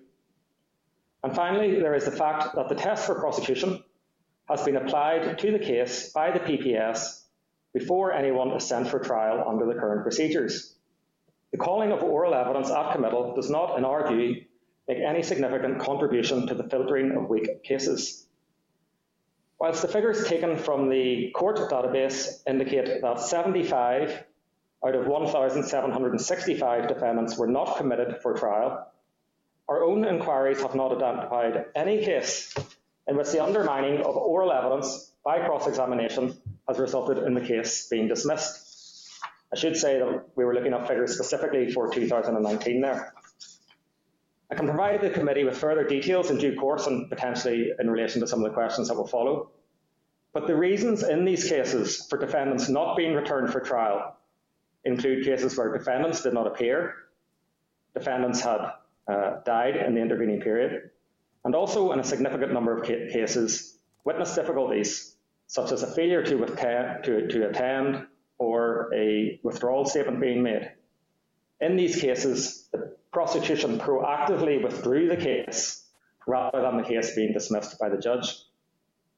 In a significant number of the cases identified, proceedings were in fact subsequently recommenced, for example, because an arrest warrant was subsequently executed. If oral evidence at committal is to be abolished, then it follows that there should be no oral evidence at an application to dismiss. Otherwise, the policy objectives of the bill will be undermined, and a defendant will have different rights dependent upon the procedure by which they are sent to the Crown Court. An application involving oral evidence in the Crown Court would also generate significant additional costs. We would add that whilst the relevant English provisions originally provided for oral evidence at an application to dismiss with leave of the court, a subsequent partial repeal means that the defence, similar to the proposal for this jurisdiction, can no longer require prosecution witnesses to give oral evidence at such a hearing. And finally, in relation to the proposal to apply an interest of justice test to the requirement for witnesses to be called at a pre-trial hearing, we accept that, that would afford better protection to victims and witnesses than presently exists, and would also reduce the number of lengthy and costly committals. However, the PPS view is that the Department's proposal provides better protection without compromising a defendant's fair trial rights. Furthermore, It provides the victim or witness with certainty from the outset of the proceedings that in the event of a contested case, they will only be required to give evidence once at trial. The alternative is that they are left with the possibility of giving pre-trial evidence hanging over them until and unless there is a ruling from the judge that it is not in the interest of justice for them to do so. I'm now going to pass to Francesca, who will explain the second key aspect of the Reform Bill, which relates to how it will expand the range of offences which will be subject to the new direct committal procedures. It was originally intended that direct committal would apply only to cases where an accused was charged with murder or manslaughter. The bill broadens the scope of offences that will be brought within the provisions to those where an accused has been charged with any indictable only offence. Given the PPS commitment to reducing avoidable delay and the period of time that has elapsed since the 2015 Act was passed, we are supportive of a more ambitious approach to the initial rollout, which will also assist in the delivery of various recommendations made by Sir John Gillen, the Criminal Justice Inspectorate, the Independent Reporting Commission, and others. To assess the impact of this change, it is important to fully understand how direct committal is intended to operate. When a defendant appears before a magistrate's court charged with an indictable only offence, Section 11 of the 2015 Act will require the court to commit the accused to the Crown Court forthwith. The nature of the offence charged requires the court to act then and there, without consideration of the sufficiency of the evidence. The really significant impact of this change will be felt in respect of charge cases. Currently, charge cases are remanded in the Magistrates' Court until a decision is taken and PE papers are served. Cases are then sent to the Crown Court at a time when, from the prosecution perspective, they are essentially trial ready. Under the new provisions, any defendant who appears before a magistrate's court charged with an indictable only offence will be transferred immediately to the Crown Court. It has not yet been determined when that first appearance in the Crown Court will be, but in England and Wales, under analogous provisions, it takes place between 28 and 35 days later. This is a very significant change to Northern Ireland's criminal justice system. It is also what has led to some expressing concerns about the Crown Court becoming an expensive remand court. There is undoubtedly that risk, but the opportunity provided by the proposed reforms is that it will allow the Crown Court judge to actively manage serious cases from the outset. This can result in the early identification and disposal of cases which can be resolved by way of a guilty plea. In those cases which are not suitable for an early guilty plea, the judge can ensure that parties focus on the key issues, agree witnesses where possible, and take other steps intended to reduce the time taken to get to trial, and also the duration of the trial itself. This is the approach adopted in England and Wales, known as better case management, which was recommended by Sir John Gillen in his report on serious sexual offences, and which we would strongly advocate. PPS considers that this bill represents a very important first step towards transforming how the criminal justice system in Northern Ireland deals with serious criminal cases. It is our view that a number of further measures will be required in order to create the cultural change necessary to maximise the opportunities presented by the new processes. These include mandatory duties of direct engagement between the parties, proportionate file building, and robust case management by the judges. It will also require a revised legal aid framework that supports the front loading of work and incentivises the efficient conduct of cases. The PPS looks forward to engaging with our criminal justice partners once the final shape of the bill is ascertained, in order to work on the detailed arrangements that will support the bill's objectives of tackling avoidable delay for the benefit of victims, witnesses, and the wider public.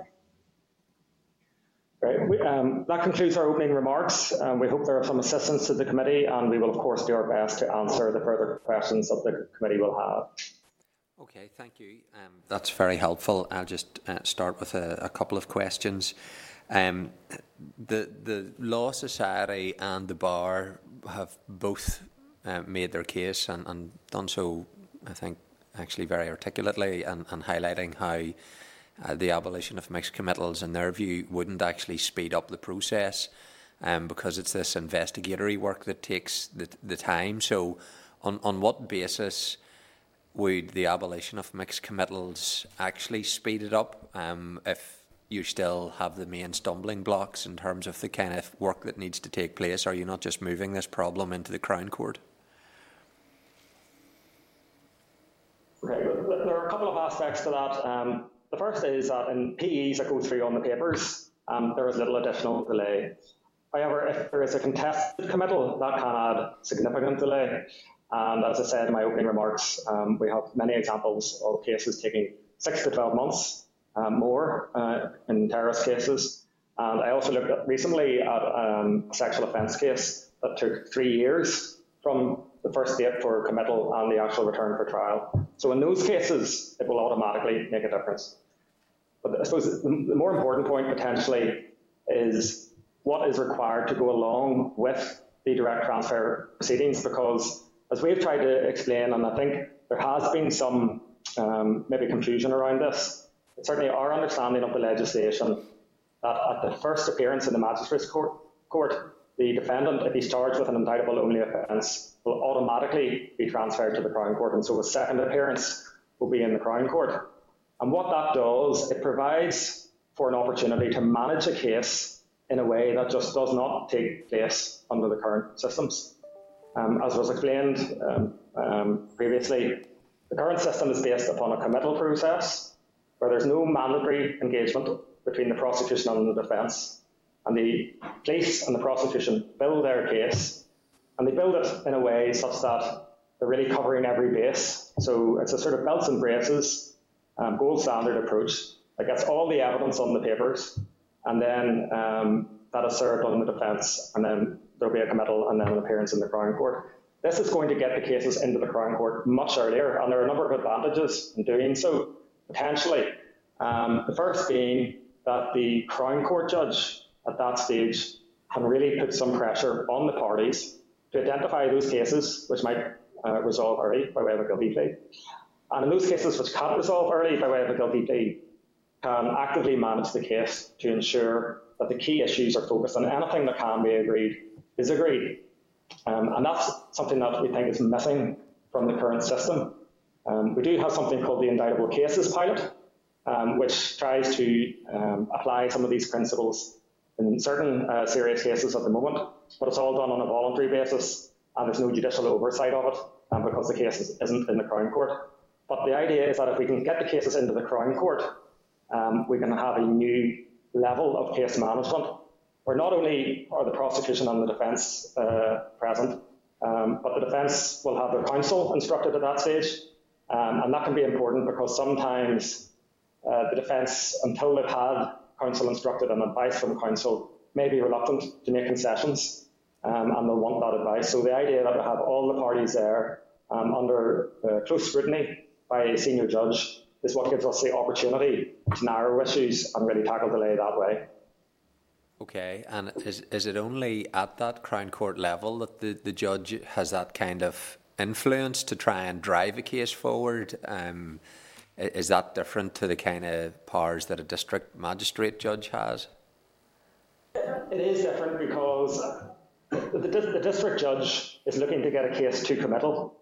And so whenever a case is before, appearing before a district judge, as was explained um, by the Law Society, they can be seeking updates and they're wondering how long is it going to take to get this evidence? How long before the prosecution are in a position to serve their evidence so that we can have a committal hearing? Um, but that engagement um, does not involve trying to identify whether a case might plead guilty. It doesn't try to um, identify you know, what issues can be agreed or anything. It's solely based upon getting to committal and getting through committal. It's not based upon setting the case up for trial or getting to trial quickly or reducing the length of time that the trial might take. So it's a very different type of supervision. Okay. Um, and then in terms of the, the kind of suggestion just at the end of the presentation for the Law Society, what if you retained these um, magistrate level committal proceedings uh, on the basis of the district judge only reviewing papers and not uh, a witness coming forward to give oral evidence, you know, bearing in mind that additional stress that I think everybody recognises that giving evidence twice can have. Is that something that is worth considering, or what what view would you take on that? Yeah, well, that, that, that's retaining effectively the status quo. Um, so I, I think, as I've tried to indicate, we, we have safeguards in the system, and they involve in indictable-only offences a senior prosecutor uh, applying the test for prosecution. And I think the evidence would indicate that it is in the most exceptional case that a district judge will disagree as to whether or not there's a case to answer. And in fact, the test that the prosecutor applies is arguably a higher test than that which a district judge um, is applying. Um, but the other point is, if we continue to have a process by which the district judge reviews all the papers, it, it requires that time to build the case, to build the papers, to serve them on the defence on the court. Um, and that is, I think, what we're trying to move away from, um, which is to get the case into the Crown Court much earlier so that we can build the cases, we can, as I said earlier, identify the guilty pleas, narrow the issues in the not guilty pleas, focus on the other benefit of, of, of that approach. Um, I mean, obviously, the evidence was given earlier about the time that it takes to um, prepare cases, and no doubt there are issues around resources and, and delays. But if we can ensure that whenever we're getting an expert report, um, it is one that is going to go to an issue that is actually going to be in dispute at the trial, then that is obviously much better than having gone through nugatory work or obtaining a report that relates to something that, in respect of which a concession was ultimately made. So we're trying to focus the resources. The idea is that we have a much more efficient system where um, cases are built proportionately and where there are contested issues, absolutely, those might require the very most detailed forensic examinations but where issues can be agreed, um, that is done and that is recorded, and the parties move on to the other issues. Okay, okay, thank you. That's that's been helpful. Um, I'll bring in uh, other members at this stage. So Linda Dillon and then Gordon Dunne. Um, so Linda and I, I, see other members there just so that they know I've noticed them. Rachel Woods, Sinead Bradley, and I'll take folks in that order. So Linda Dillon in the first instance. Thank you, Chair, and thank you very much for the presentation. It certainly has been helpful, and, and from one presentation to the other, you, you hear entirely different things, but that's fair enough. You are, are coming at it from different angles, and, and I accept that. Can I just ask um, one technical question? You raised the issue of a potential risk as a result of the removal of Section 10 under the 2015 Act. And you've you've alluded to the fact that guidance would be sufficient to address that. Are you sure that guidance would be sufficient, or is there a need to amend the legislation? No, we think um, we think that guidance would be sufficient. The, the, risk that we referred to in our written submission was the fact that um, there is still an application to dismiss. Um, and under Section 10, whenever a case went up, because somebody had accept, you know, was indicating that they were going to accept their guilt, um, they, they couldn't have it both ways. They couldn't say we're, we're accepting our guilt, but whenever you serve evidence on us, we're going to say there's insufficient evidence. Okay, so that was built into um, section uh, to, to, the legislation, but we think that that can be accommodated under any um, regulations or Crown Court rules or practice direction that might go along in order to support uh, the direct transfer legislation, so that if somebody does give an early indication of a guilty plea, um, they um, come before the Crown Court the Crown Court judge either, I, I think it, it, would be quite a brave defence representative who might um, try to make an application to dismiss, um, having indicated that they were going to plead guilty. But certainly, the, you know, the defendant would be entitled to change his mind before he actually entered his not guilty plea. But there are ways of managing that, and obviously adjournments to allow the prosecution to build their case, um, we think would be sufficient to address any risk. Okay, and then just in relation to the, the chairs already sort of spoke to this a little bit, but I would just like a wee bit more detail. How, how can we be certain that direct committal, that we're not just moving without obviously additional resources for PPS and PSNI, that we're not just moving the delay from one part of the system to another? Yeah, well, if we just transfer a case to the Crown Court and then do exactly the same that we currently do, which is a series of remands without defence engagement while we build our case, um, then there is that risk. But the way to avoid it is to ensure that there's active case management. So the cases that end up that, that can be resolved quickly by way of a guilty plea can be addressed in the Crown Court because under the under the current uh, processes, we'll have to build com- committal papers, we have to have a committal hearing, we have to get the defendant into the Crown Court before a guilty plea can be entered. So we can potentially get those guilty pleas a lot earlier in the process. And then in terms of the uh, contested cases, if we, if we can narrow the issues between the parties, um, we can hopefully you know, get, get to the core of the issue a lot more quickly than we can under the uh, current system. Okay. Effect, sorry, sorry, just maybe just add to that.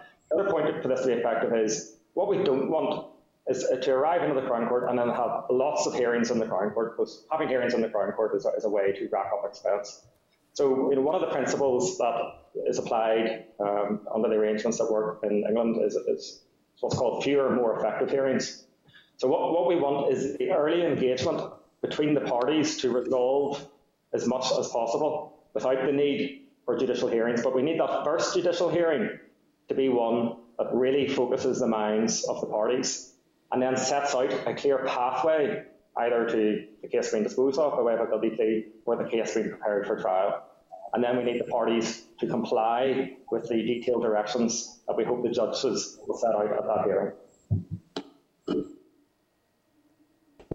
I suppose that that's my point. How do we ensure that happens? Is there something that we need to put into this legislation around that to ensure that that happens? Because a lot of that is relying on people to do the right thing. And don't get me wrong, I'm not for one second saying that they won't. But we know, and, and, and, you, and you spoke to this a wee, a wee bit earlier yourself, that cultural change, there needs to be a cultural change.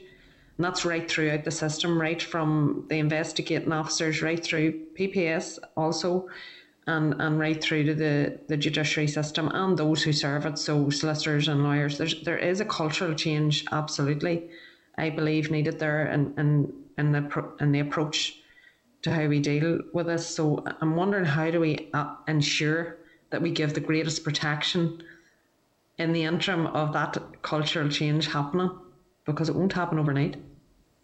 No, it, certainly won't. And I think, as we've tried to outline in our submission, we think that, in fact, in England and Wales, they have what are called the criminal procedure rules, um, which are detailed rules setting out how proceedings in the Crown Court um, should progress after they are directly transferred. Um, they also have a number of practice directions, and they also then almost bring that all together, all together under this sort of umbrella of better case management. And then there's a, there's a handbook which effectively summarises the key principles from those practice directions and, and criminal procedure rules, and gives all the participants a step-by-step process which they should which they um, should follow. And that is something that, as Francesca said, we would strongly support. So John Gillen had a look at it. He went over and actually watched it in operation in England and, and Wales and was really very impressed with it. Um, so I suppose we see it not so much as a matter of this legislation, but I think what we will need is a clear framework, um, not within this bill, but either by way of practice direction or potentially um, in the Crown Court rules or some um, sort of statutory case management rules um, we need that framework, and there's a lot of work we feel to be uh, done.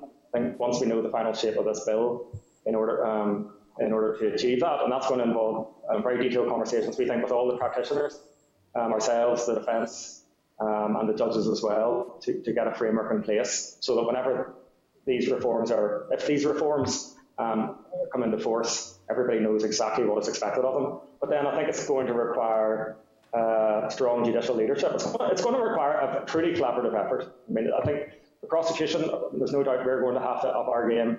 Um, the defence are, are, going to have to engage um, a lot more than they do in certain types of cases at the moment. And then I think the judges are going to have to hold us all to account. I think I think you're right, and, and I mean I certainly would would love to see that kind of approach. It it, it, it sounds like a, a an ideal approach, but I suppose it's, wondering whether that will happen. I think, you know, given that the department seemed to have given the PPS some kind of indication about how the the process will work in terms of you know gi- giving you an understanding of how the direct um, committal process will work. I, I think it would have been probably a good idea for the department to have given the the previous those who have previously given us presentations in terms of the bar council. This isn't really for yourself, to be fair. It's more for the chair of the committee. I think we need to um, speak to the department and the officials in relation to that. That it, would have been right that the bar council and um, the law society would have had that same type of information. I think that that's extremely important. I mean, it's good that PPS have an understanding of it, but others should have been also engaged with to, to be given an under the same kind of understanding. Chair, can I ask one final question? And it's just in relation to an issue that the, the Bar Council raised last week. Um, it's slightly outside of this, but it's around the disclosure process and the fact that um, PSNI can now share with, with yourselves, PPS, body worn camera footage um, in, terms of it can be shared electronically, the CCTV footage, I think probably mobile, mobile phone footage and, and stuff like that. And there is the potential, I think, for PPS to share it, hopefully, sometime in the near future with Defence. Can you give me some idea of where we're at with that and, and how quickly that can happen? Um, so there, there's a project called the Managing Digital Evidence Project, um, and it's overseen by the Department of Justice. And there are three phases to it. So the first phase involves police um, sharing material um, over what you've heard the term box, I think probably quite a lot over the last few weeks, which is this cloud-based storage system. So please um, upload the material to Box, and then a link is sent to the PPS, and the PPS are able to view it. Okay, so that's the first phase, and that has gone live.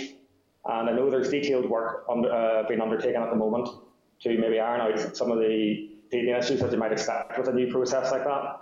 Um, but that you know is, is, proceeding at pace, and I know that um, significant improvements have been made. Second stage of the process is us having our own uh, cloud-based system, so there'll be a second box, if you like, a PPS box, and we can upload the uh, digital material to that box. And the second stage involves us being able to do that, but then also being able to use that to display digital evidence at court. So that reduces the need for us to bring a disc to court in order to display the evidence. And then the third phase of the project is involves sharing the digital evidence with the defence. Um, and that whilst it's a third phase, I think you're, you're quite right to focus on it. It is an important um, phase, and I think the importance of it is never more true than I think under the current circumstances in which we're all working. Um, but already there has been engagement um, with the Law Society and I believe the Bar Council as well. Um, certainly meetings with the Law Society to try to um, start the conversations around that. But it's quite a complicated process. Um, these are quite significant IT changes. Um, there are a number of sort of data protection and GDPR considerations. Um, there are IT issues. There are issues around authentication. So making sure that the defendant, whenever they access a link, that it is the solicitor um, and you know not somebody else, and that the access is to the right material, to the file that's on their case, uh, and not something else. So I know it's quite a complicated project. Um, in terms of, of timescales for the completion of stage three, uh, I'm not sure that I can give you anything definitive on that, um, unless there's anything that you're aware of, Francesca, that is. no, there, there's no. Um, I know that in the in the department's digital justice strategy, I think it talks about March 2022, but I know that we have already been working towards hopefully a date um, considerably before then, and certainly it's something that we would like to progress with as much pace as possible because there are undoubtedly benefits both for ourselves and for the defence. Listen, thank you very much, and, and Chair, thank you for, for giving me a wee bit of leeway to ask that question. But I think maybe it's something we need to get a, a, a written briefing from the department on as well, if if we can ask for that also. Okay. Thank you very much. We'll, we'll take a note of that point as a as a kind of separate issue that we could pursue with the department. Um, uh, can I bring in Gordon Dunne at this stage? Thanks very much for your presentation. Michael and Francesca, we, we really do appreciate your input. Um, you may have heard our earlier discussion with the Bar Council, and I, I raised the point about progressing of cases. Uh, who is responsible for, I suppose, number one, prioritising them, number two, uh, about progressing them on a, on a regular basis. Um, we've heard a lot from the Bar Council about other bodies, um, about the delays in forensics, about the police, about DNA evidence and so on, and all of these things can take up to a year. But what has been done uh, through yourselves, through PPS, uh, about on a regular basis liaison with these people? What has been done to try and encourage them to put more resources into resolving these issues uh, to date? So I appreciate your comments. I did notice, Francesca, that you mentioned um, that as a result of this review, there would be a robust case management by judges. How do you think that would impact on the whole issue of progressing cases through the courts? Well, I'll try to maybe offer some comments on the prioritisation and the, on the general pro uh, progressing of cases. First of all, maybe and then if Francesca wants to add anything, she, um, she can do so. But I mean, in terms of prioritisation, there's a, a, range of factors that, play into that. Um, some cases are charged and are before the court, and therefore somebody is being remanded either in custody or on bail, and that will be a relevant factor in deciding whether a case, um, I suppose, case is higher in terms of prioritisation, particularly if somebody is in custody. Um, there will be other factors um, such as the vulnerability of any defendants or witnesses. So we seek to prioritise cases involving youths um, and also young defendants as well. Um, in terms of prioritising certain investigative actions. Um, so you mentioned forensic reports, for example. Um, obviously, if the case is one that's um, prioritised for the reasons that I've just mentioned, that will play into it. Um, I'm not particularly um, across the detail of um, how or sort of what framework uh, FSNI have, or even maybe police cybercrime have um, in terms of how they prioritise their work. I know there was a criminal justice inspectorate report that dealt with uh, e, uh, cybercrime and the e-crime unit, but they will no doubt you know, prioritise work you know, depending upon the case type, whether it's sexual offences or whether it's maybe a national security case. Um, so a number of different factors that can play into prioritisation. In terms of actually progressing it, um, you know, if it's ultimately it's, it's a responsibility of the prosecution team. I think the police and the investigator to try to ensure that evidence is made available as quickly as possible. Um, and then if the case is a charge case and it's before the court, the court will be seeking to ensure that the, that the case is progressing towards a committal hearing. So the court will also have, have a role in, in managing that. Um, some things that, we, that we've done in order to try to um, speed some of those processes up. Um, we have uh, it, it, came out of the indictable cases pilot um, back in 2015, but we have an initiative that's been with us for some time now called proportionate forensic reporting. So whenever we do have a case that requires forensic evidence, we don't go for the full detailed witness statement as a first step. They have a number of stages of reporting, so it allows the forensic science service to produce a much more uh, concise report which will hopefully be adequate for uh, a number of purposes. And it's only maybe if it becomes either it's a very serious or complex case from the outset, or if at a later stage it becomes clear that this is going to be contested evidence, that the forensic science uh, agency would be required to invest more time in the case and provide a more, a, more detailed report. Um, so that's one thing that we've tried to do to speed up the forensic um, side of the house. Suppose, uh, the indictable cases pilot that I mentioned earlier has been the main initiative that we've done to try to progress um, serious cases. Um, I touched on it earlier. Um, it uh, applies to murder cases, manslaughter cases, serious assaults, and serious drugs cases. Um, we've had, we certainly had a lot of success with that in the pilot, um, where it was dealt with uh, um, by small teams in a particular area. It's been more challenging on, on a rollout basis.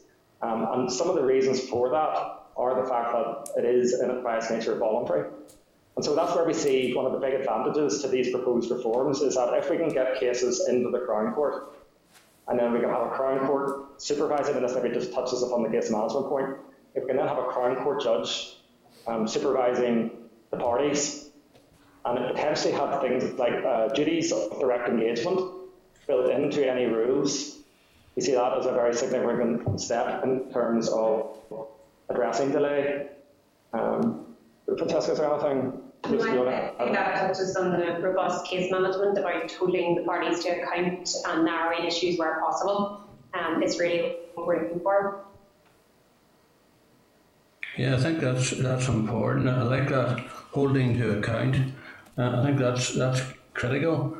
Uh, you know, the previous um, response I got from Michael didn't talk about anyone being held to account or having any sort of estimated target dates for for gathering of evidence. I think that's what, what needs to be done is a focus on on target dates and trying to meet meet targets. Targets haven't been mentioned here at all, but um, I think how, how, do you see uh, judges, sorry, you know, Crown Court judges having the resources, the time, and whatever to to progress cases and through case management? Yeah, I, I think the key to that is that uh, principle that I mentioned earlier a moment ago, fewer, more effective hearings. Um, so the way, um, obviously England and Wales have been working a similar system for about 20 years. Um, the Better Case Management Handbook that, that I mentioned um, earlier really explains how they seek to achieve that. And I, I, don't think there's any doubt that certainly in the initial hearing, um, they, they, consider that any first hearing in a Crown Court sorry, um, should slight IT issue on our side, um, should take at least 20 minutes. There should be direct engagement between the parties in advance, and there should also be um, you know, a form completed that shows exactly the issues that have been agreed. The prosecution at that stage should also share as much um, evidence as they can. But then the, the, key, to the Crown Court judges, I think, um, having enough time is that we don't continually come back to court every four weeks. We, um, we have um, detailed directions that set out the timescales which, within which certain actions must be taken. And then you can have administrative support, they're called case progression officers, who monitor compliance between the parties. And it's only if we get into a compliance issue um, that can't be resolved. Again, some issues can be hopefully resolved administratively, even with judicial involvement, without having to come back to the court. But we need to change so that we have that different way of working where we're really using the judicial time as effectively as possible. Okay, thanks very much. Thanks, Chair. Thank you. Thank you, Gordon. Uh, we'll bring Rachel Woods in for the next questions.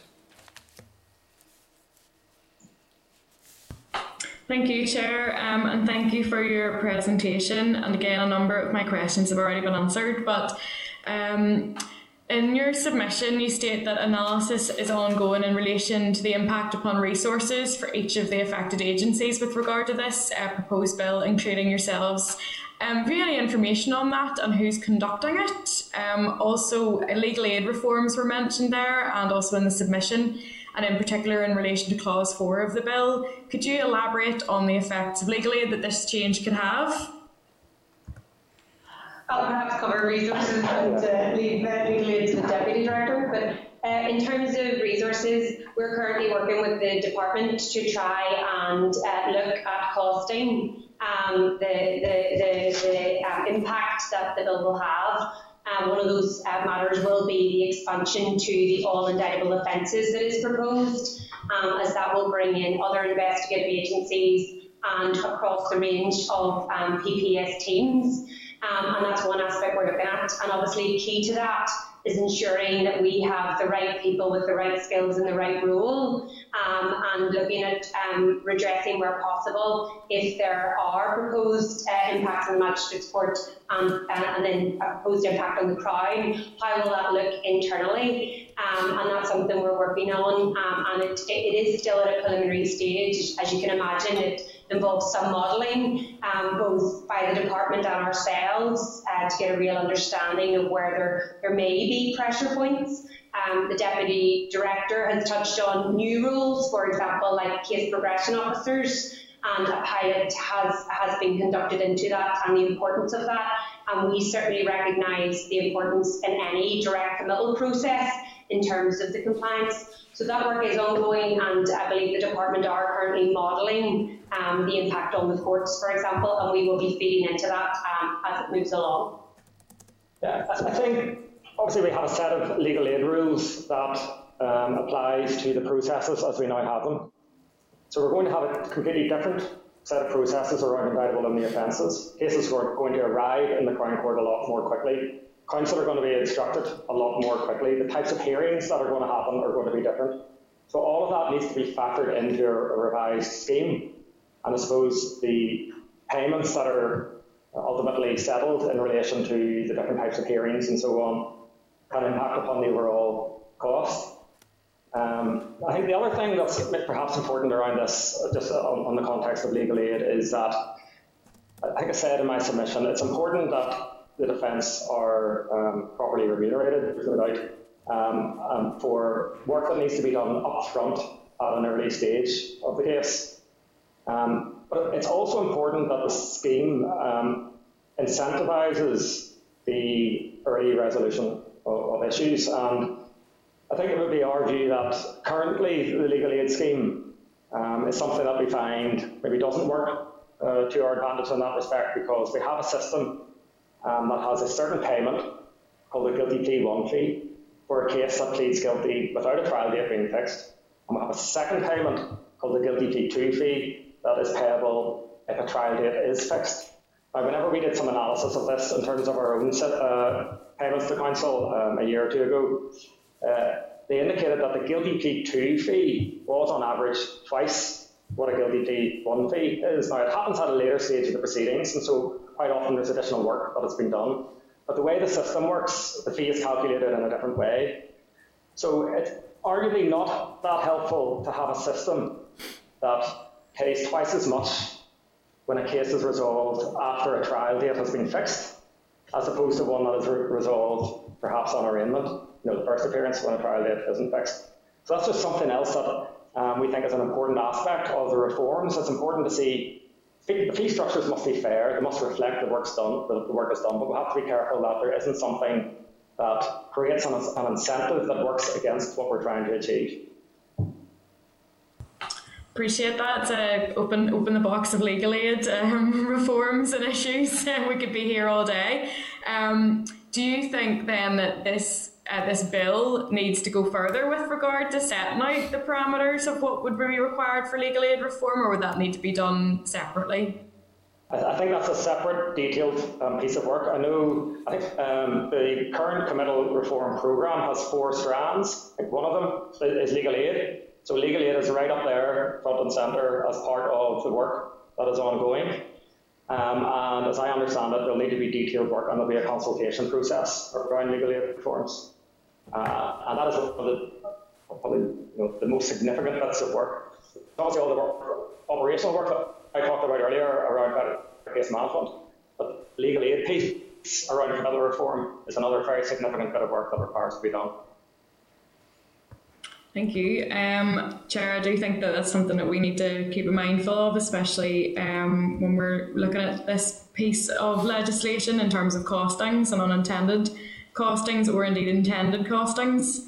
Um, in terms of the um, English and Welsh, um, I suppose model and the committal reform had been in there for a a while and a, abolition of committal proceedings. Have you had conversations or discussions with um, CPS on how that is working? Um, and do you think that that is the best model that we could have? Yeah, I think we've had a number of conversations over a period of years actually around this, and I know um, some of the senior CPS um, figures who were involved in delivering it um, have come over and presented at different times, um, both to ourselves and to the department.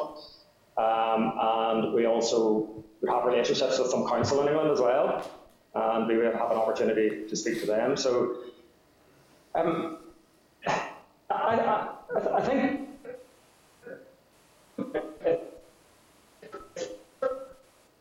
and I have to say, I think a lot of that pressure is going to fall upon police and the prosecution. Um, but in terms of being successful and getting cases on for trial more quickly, I think and it's very difficult to compare data across the jurisdictions because it's, it's recorded differently in, in some respects. But I think in relation to those indictable only cases that get directly transferred, I've got to be careful here because I don't have any figures, you know, that I can back this up with.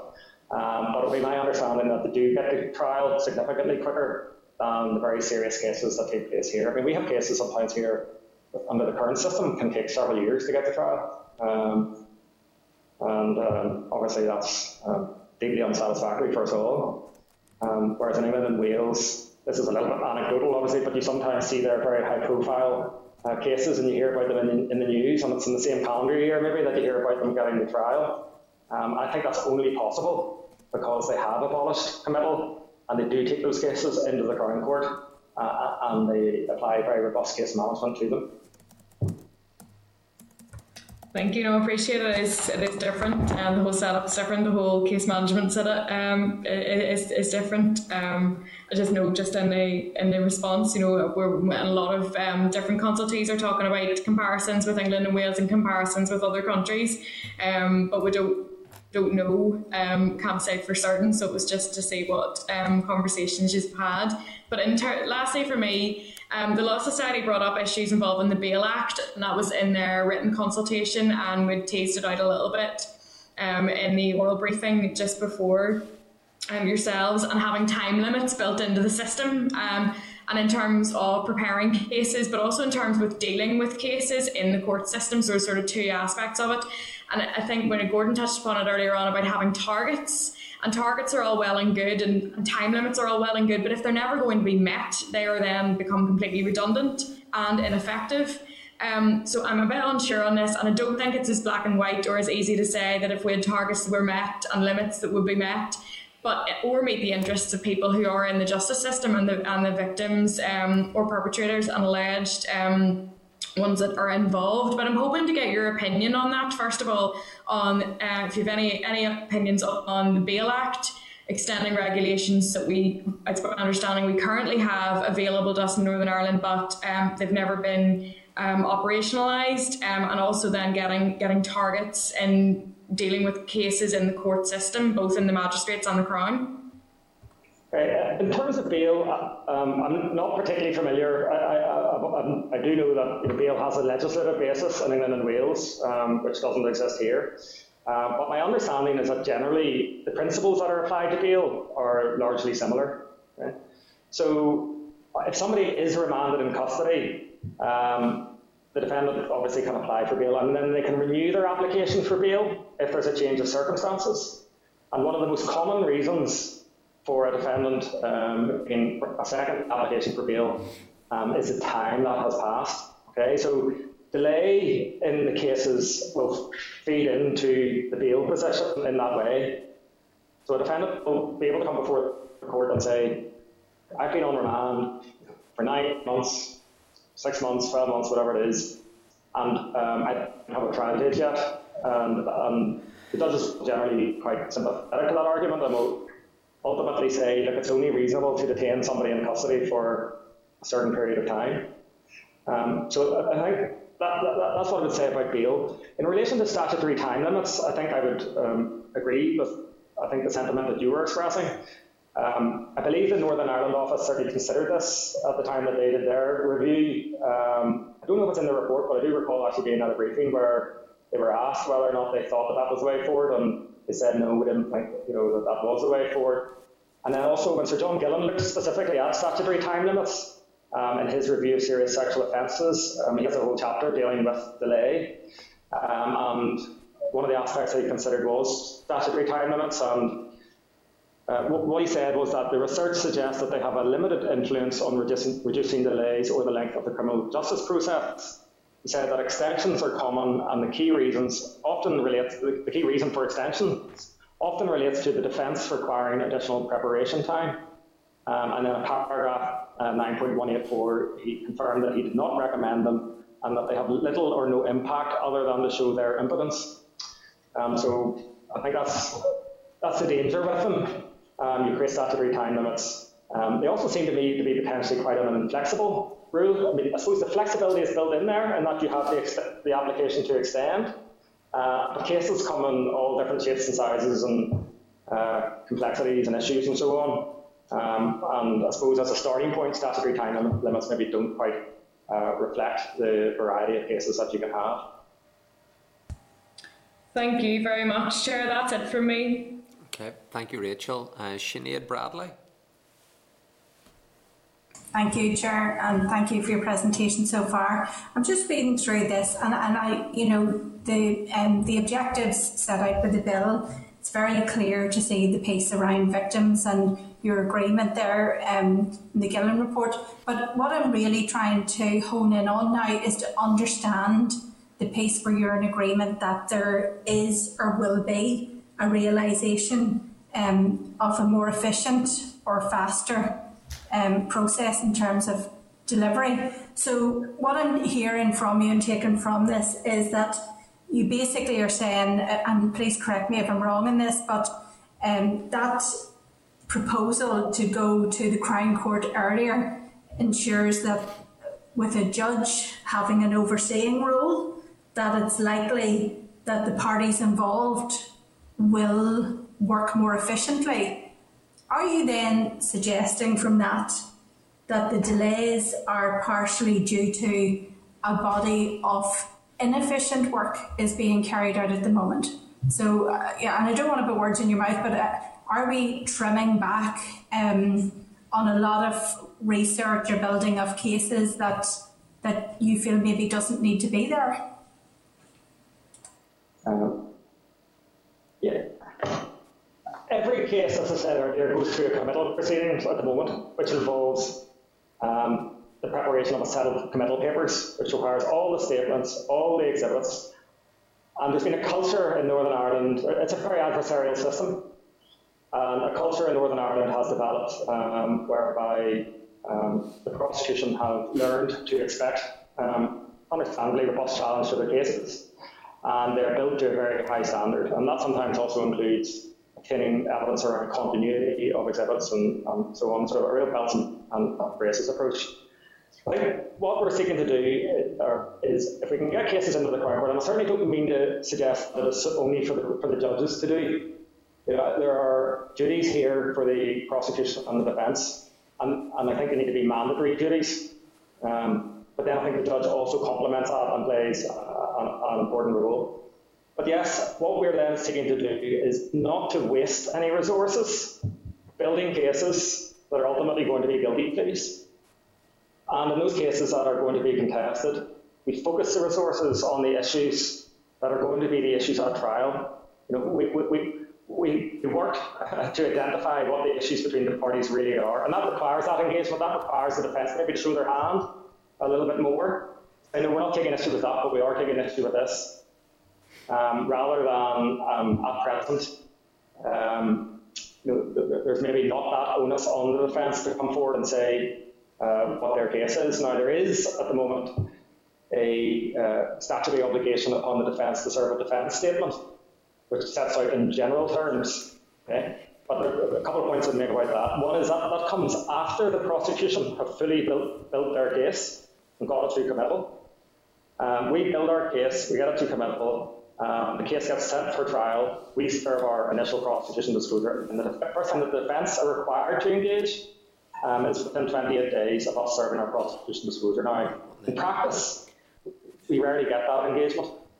Um, whenever we looked at a set of cases, um, we looked at a set of cases, I'm probably sure I get my figures right on this if I can. Um, in a certain area where defence statements were due to be served um, within, um, so the 28 day time limit for serving the, the defence statement um, was going to expire within this, this month. We looked at two court areas, and in, in one court area, 30 defence statements were due you know, within that month, and in another court area, 59 were due. And in the first, we had one defence statement received on time, one out of 30, and in the second area, we didn't get any, or 59 defence statements. So I think I mean, that's indicative of the cultural change that's required here. Um, and, it, and, it, can't be about the defence um, keeping their cards to their chest, um, serving a defence statement you know, a couple of weeks before trial, which unfortunately is what happens um, regularly at the moment.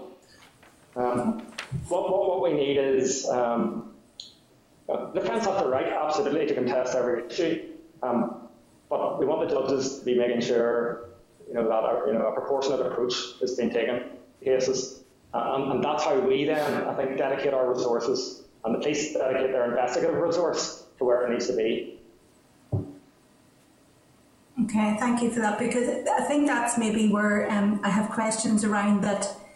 You know, there does appear to be, you're talking about that there's no mandatory or currently no mandatory requirement for that level of engagement between the parties, and that that's maybe the missing piece in the committal process right now. It's not as formal a piece, but also it's hard to just airbrush over the fact that um, we are hearing that some of the delays in those um, reports might be investigatory, so they couldn't, in good faith, submit uh, a final uh, a report if the investigatory process hasn't completed. And I do wonder if if um, because I, I don't see how that's resolved. I don't see how moving that body of work to a different place, if the investigatory piece hasn't been resolved, that defence report won't come any more quickly.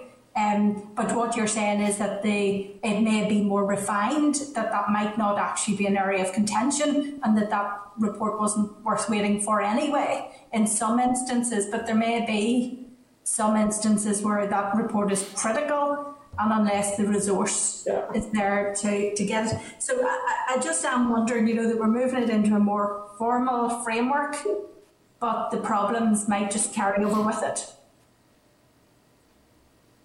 Well, I think the formal framework gives us some of the opportunities that we don't have at the minute in the Magistrates Court.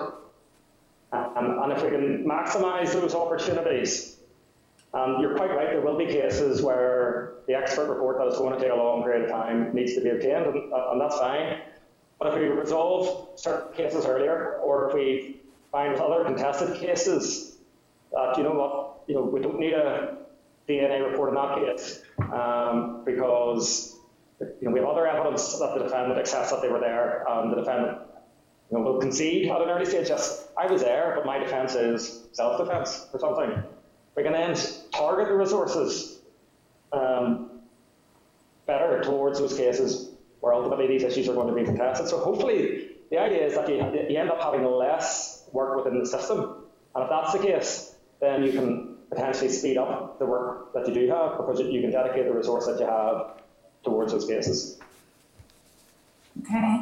And is that a role then um, in terms of the PPS? You know, whenever you're looking at that threshold of evidence being there, do you have any part to play in trying to refine where the areas of contention might be in a case going forward? Um, not, not under the current system. We, mentioned the ICP, the Indictable Cases Pilot, which is something that we have sought to do on, on a voluntary basis. And the idea of that is exactly that. So there's engagement between ourselves and the, and the police, and then engagement between ourselves and the defence. Um, but it, has been a, a, maybe a story of mixed um, sort of results in, in, terms of the productivity of that. As I say, the, the environment of the magistrates' court isn't as conducive to that as the environment of the Crown Court. And one of the key reasons is cases in the you know, defence there's no disadvantage to them. They're really sitting back, allowing, you know, not making any concessions at an early stage, maybe not too keen to make concessions because they maybe don't have the advice of their counsel or their senior counsel that they're going to have in the Crown Court. Um, not really being disadvantaged in terms of sentence because they can wait and see the case against them, they can get their advice from their counsel, they can enter a guilty plea once they get into the Crown Court if that's what they're going to do. Um, they can still you know, make, a powerful submission that they're entitled you know, to the credit for their guilty plea because it's the first opportunity that they have to enter it under the current system. Whereas if we can get the cases into the Crown Court and the defence can, uh, much earlier, and the defence can be asked to indicate their attitude to the case much earlier, then it becomes there's potentially more of a consequence for them if they say, no, no, no, everything's contested here. Um, we want to put the prosecution fully on its first, and we're not conceding anything. Um, in those circumstances, if ultimately a, a plea is entered, then we would hope um, that the judge would make it quite clear that this count would have been afforded if the plea had been entered at a much earlier opportunity. Okay, thank you. And just one final um, pointer. Is it fair to say that, you know, it would always have been my belief that the further up through the judicial system you go, the more expensive a place it is to be? And is it fair to make the assumption that um, a case going to the Crown Court, even be it more refined and more efficiently tailored, could it build up? Um, while the time may be shortened, the costs may not. I think it depends upon all the issues that we mentioned earlier. Um, we know at this stage whether it's going to um, be cheaper, more expensive, or the same for ourselves as an organisation. And I don't think we can say at this stage whether it's going to be cheaper, more expensive, or the same for the system as a whole. Um, it'll depend on all the handling arrangements that there are for the Crown Court, all the supporting framework that there is around case management, the legal aid reforms you know, that are going to be required to go along with it. All of that needs to be worked through, um, and then I think everyone will be in a better position to, to make a fair assessment around costs. Okay, thank you. Thank you, Chair.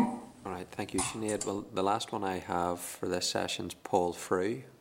Okay, thank you, Chair. Uh, uh, uh, thanks very much for your information. Again, there is there is an echo and a, and a hollowness. Uh, it must be the room you're in with regards to the speaker system. So we were able to pick up some of that, but it's not 100% clear. So please forgive me if I go over old ground here with you, uh, and you've already answered some of these questions. Uh, because by no means am I an ex- expert in this, and I'm trying to uh, educate myself as we go along with all these uh, uh, witness statements.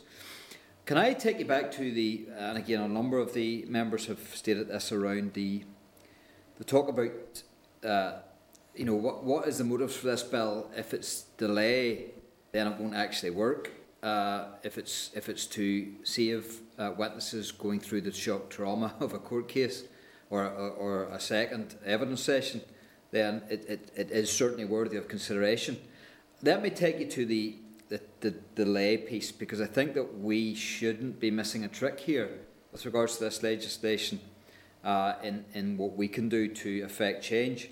So, given what we've heard, and there seems to be an, a, a massive issue around delays at the investigatory stage, i.e., the police stage and the PPS stage, gathering up the file and the evidence within to prosecute.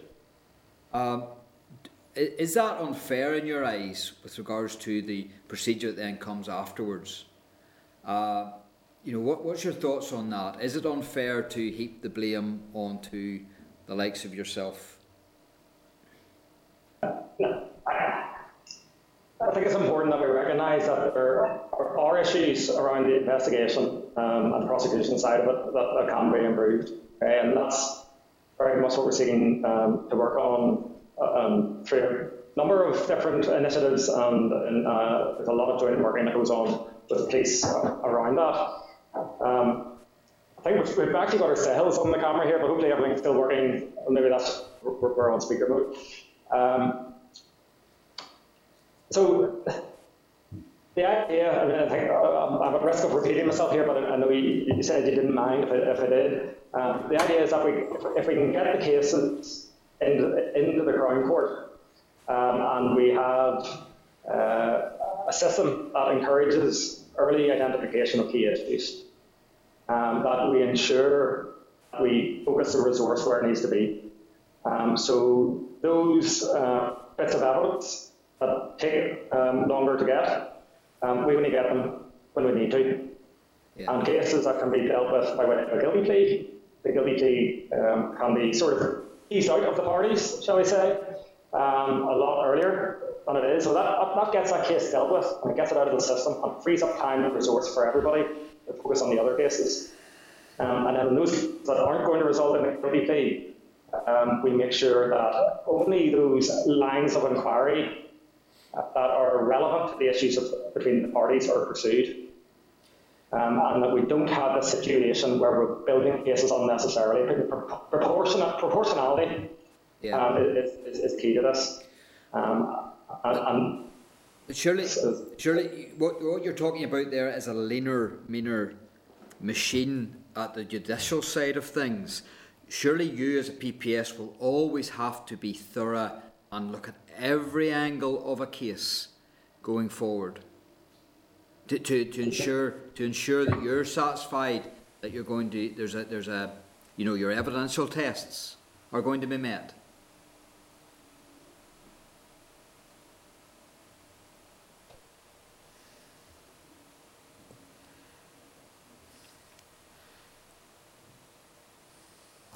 Sorry, you're gone with sound. I can I can hear I can see you you moving and your lips moving, but we've lost sound.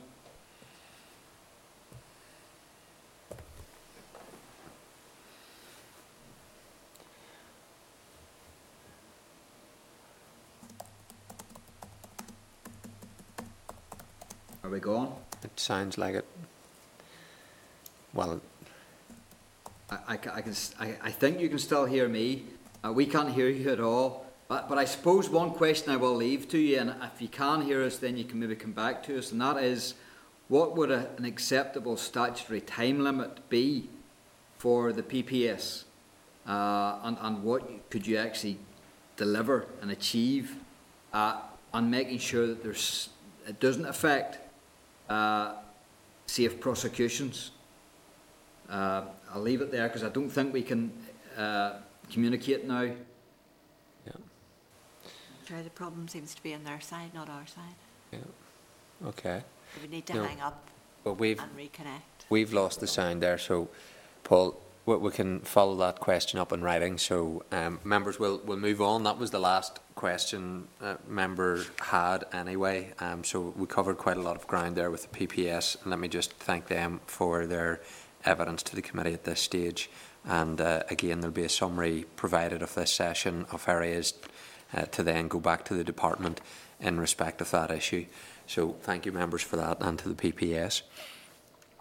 Okay, um, let's move on then in terms of uh, item six, protection from the stalking bill proposals for a committee stage. It's uh, pages 56 to 63. The protection from stalking bill has been now referred to the committee to undertake the committee stage of the bill. Uh, so a provisional timetable for the committee stage of the bill will be provided uh, before the end of February. Um, in the meantime, there's proposals to seek written evidence, and they have been provided for members uh, today. Uh, it is good practice when seeking written evidence on a bill for a committee to issue a media signposting notice inviting organisations or individuals with an interest in the bill to submit written evidence and also to write to key stakeholders. A draft media signposting notice to be placed in the three main newspapers uh, and on the Assembly website is provided at page 58 of the meeting pack. The link to the committee webpage notice will also be advertised on the committee's Twitter account. Um, it's proposed that the closing date for receipt of written submissions will be Friday, the 16th of April. Uh, this takes into account the Easter period. There's a draft list of key stakeholders to which it is proposed that the committee would write, um, and that's provided on pages 59 to 61 of your meeting pack. The list includes stakeholders uh, who provided substantive responses to the consultation exercise carried out by the Department of Justice on the policy proposals contained in the bill, as well as organisations who provided responses to the committee stage of the Domestic Abuse and Family Proceedings Bill. And a draft letter to stakeholders inviting written evidence is in the meeting pack, pages 62 and 63. So if members are content then with the date of uh, Friday, the 16th of April, uh, for receipt of uh, written evidence, then that would be the date that we would use. And if members are content to agree the draft media sign uh, posting notice, notice and also uh, to agree the list of key stakeholders that's being invited to submit written evidence, um, and also to agree the draft letter to go to stakeholders. Are, are members agreeable to all of those different action points? Agreed. Agreed. Okay, thank you. Um, so, members, there will be an electronic bill folder that'll be set up um, on the uh, electronic system, and that'll contain the bill, the explanatory memorandum, uh, the background policy papers, research papers, written submissions, and then other documents um, associated with this piece of legislation, and that'll allow members uh, easy access to the relevant uh, papers.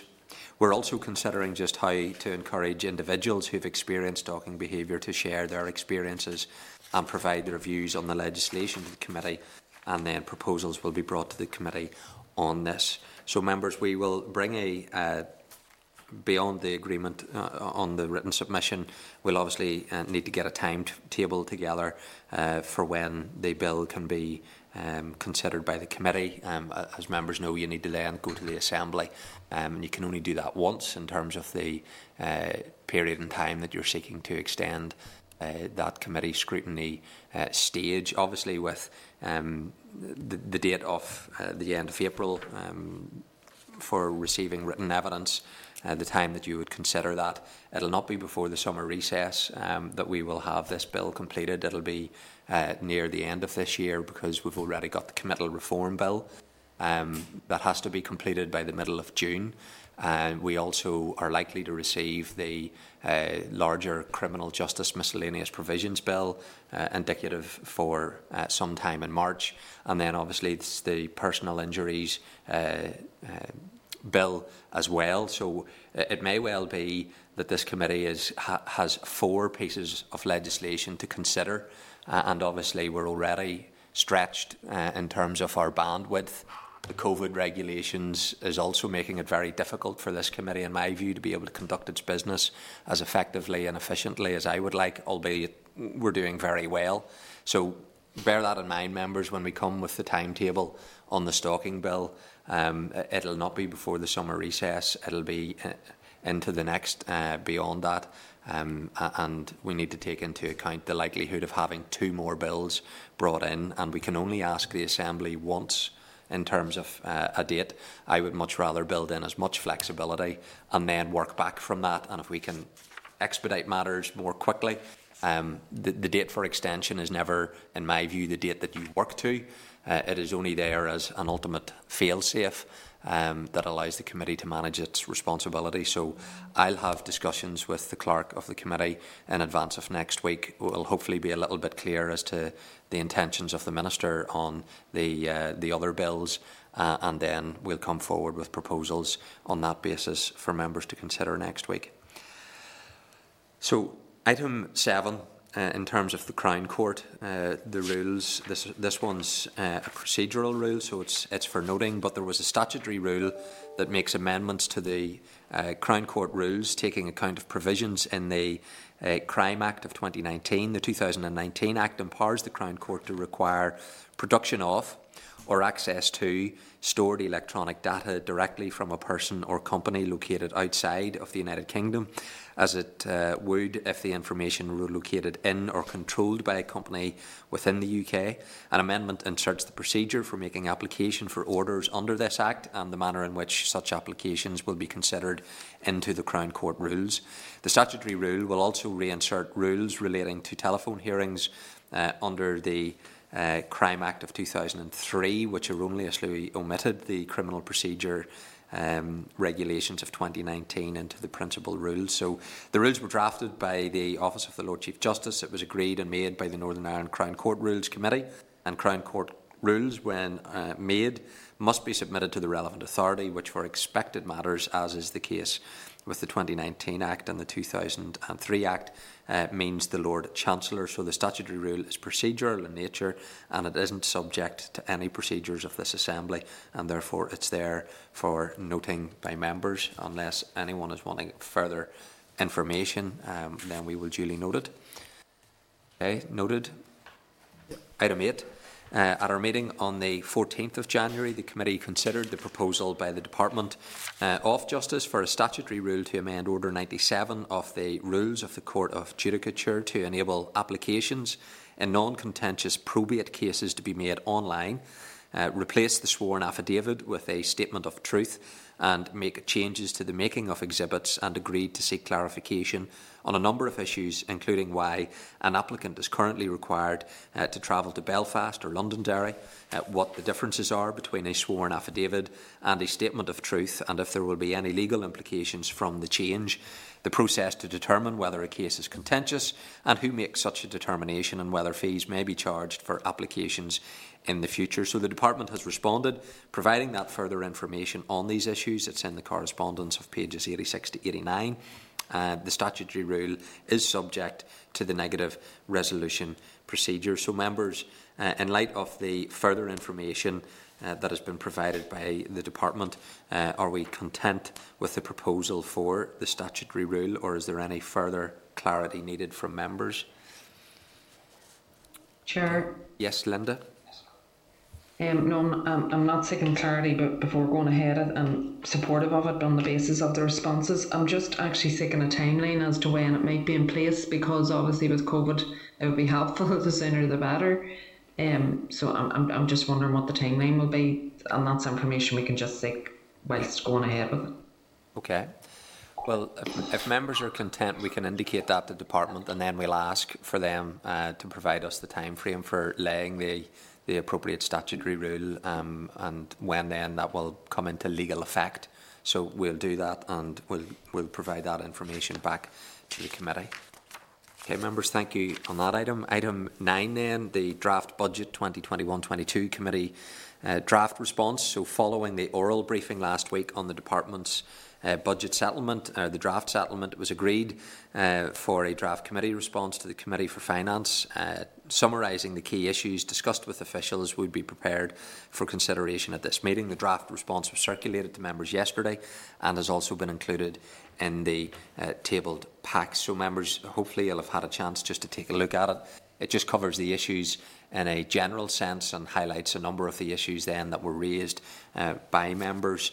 So, members, in terms of the, the draft response, if there's no additional changes or amendments that members wish to make, are we agreed that we'll provide that response to uh, the Committee for Finance? Linda? Um, yeah, I'm, I'm content with the committee response, Chair. I have to say I have real concerns with some of the responses that came back to us from other organisations.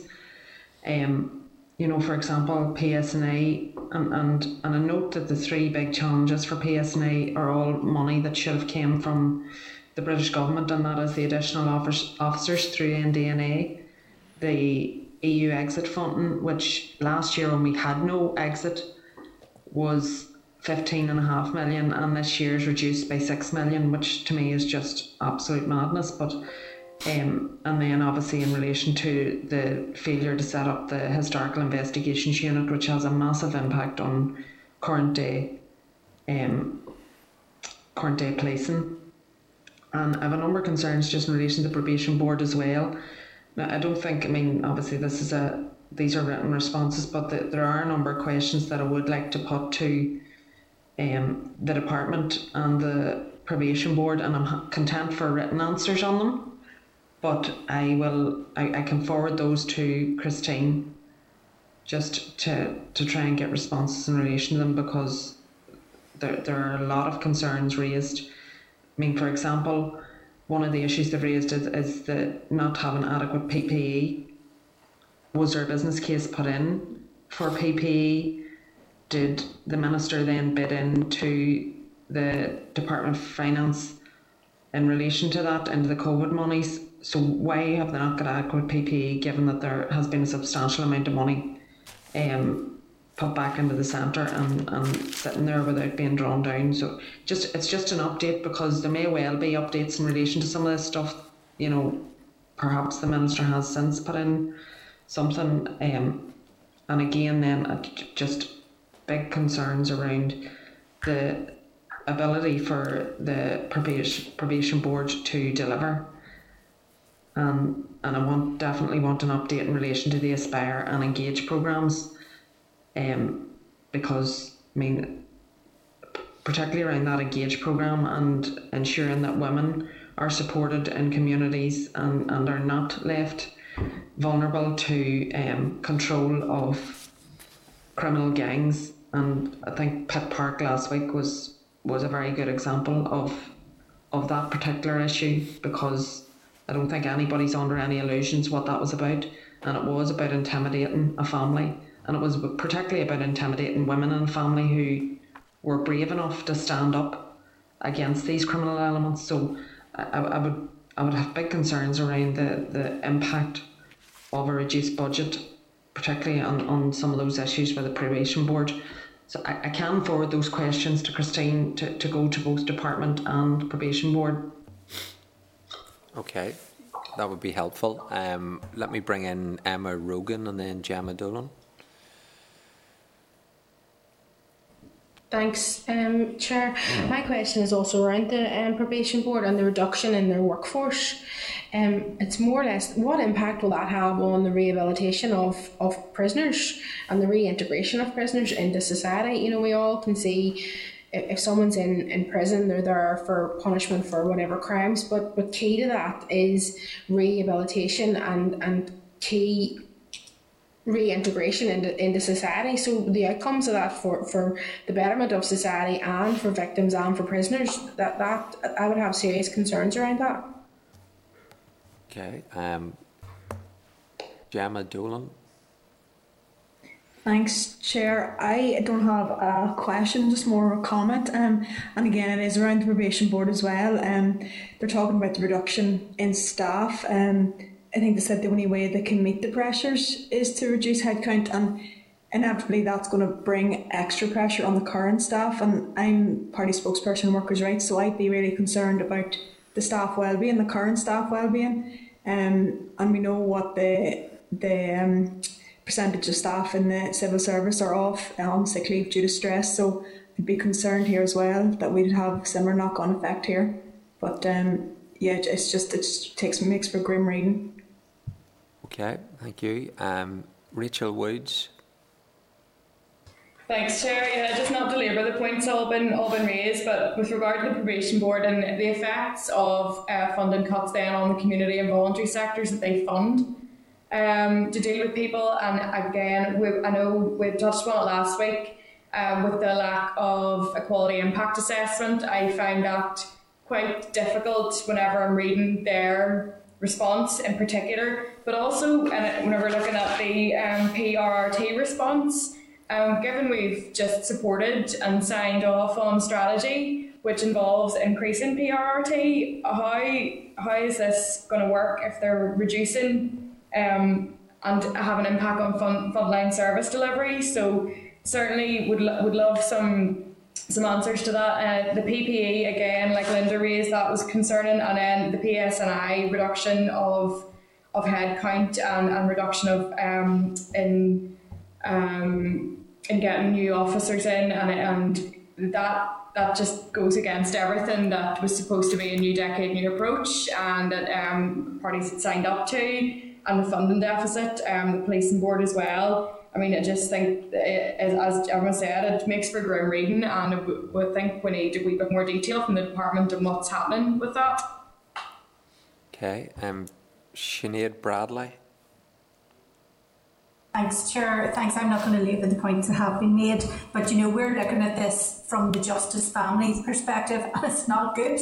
It's really not good. And when you add to that um, how out of step this is to new decade, new new um, approach, and all sort of previous agreements, and that it's so out of step. And I and I just do wonder um, this sort of capture of all these bodies um, this needs to be thrashed out, you know, beyond us at executive level, um, to see how far, you know, we're moving further away from any targets we've had, um, or ambitions that we've had, and I just do wonder if we have a duty just to ensure that this is being brought to executive level, warts and all, um, because the detail in these responses is quite grim. There's no no no other expression we could use to describe them. Thanks, Chair. Um, Gordon Dunne.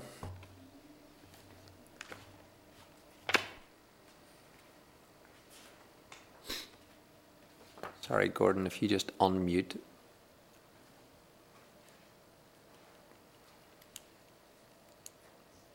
Not sure why we're not hearing Gordon just at this stage. Gordon, I'll come back to you and we'll see what that is. Um, Paul Frew. Yeah, thank you, Chair. Uh, again, looking at the overall budget, uh, it seems to be the Department of Justice is the only department that has actually put. Uh, now, again, it's scant detail, it's only headline stuff, but at least they have made the effort in putting down five uh, programme for government commitments and indicators, uh, whereas most of the other departments have not. And that brings me to my point also in that we have never ever had a budget that has aligned with a programme for government, and we've never had a programme for government that has aligned with the budget. And these two must be read together, or else it just will not work. And then throw into the mix also the fact we now have a consultation out at the minute for a fresh programme for government, a brand new programme for government. Now, I don't know, I haven't had a chance to look in detail at how different that new programme for government is, but there is just no way that we can keep on proceeding going down this road without a fit for a purpose programme for government, which is, which is populated with finance and in a budget that is, that is overarched with a programme for government. It's just nonsensical. It just cannot be. It's what those two items are are the two sides of a coin. And if you don't have that one side, you'll not have the coin. So it's it's it's just it's just really bad form in going forward, where we have hadn't had the time to actually populate the budget on line with programme for government, and then vice versa. And that, an, overall piece, is just is just is just bad form and wrong, and it's a recipe for disaster. It really is because in, in producing a fit for purpose programme for government, you will force departments to work together. If you force departments to work together, inevitably you will, you will save money. Not only that, you will become more effective. And if you do not have that pressure being applied, you will just keep going on the way we are in silos. So it's all going to cost money until we get to grips with it all. So that's an overall piece, Chair, but not necessarily justice related. Uh, but justice will be justice will be the victim because justice is one our three big beasts of departments, uh, alongside health, which is the biggest, of course, and then education. Uh, justice is in there, uh, so it needs to be resolved sooner rather than later. Thank you. Thank you, Paul. Um, and Gordon Dunne.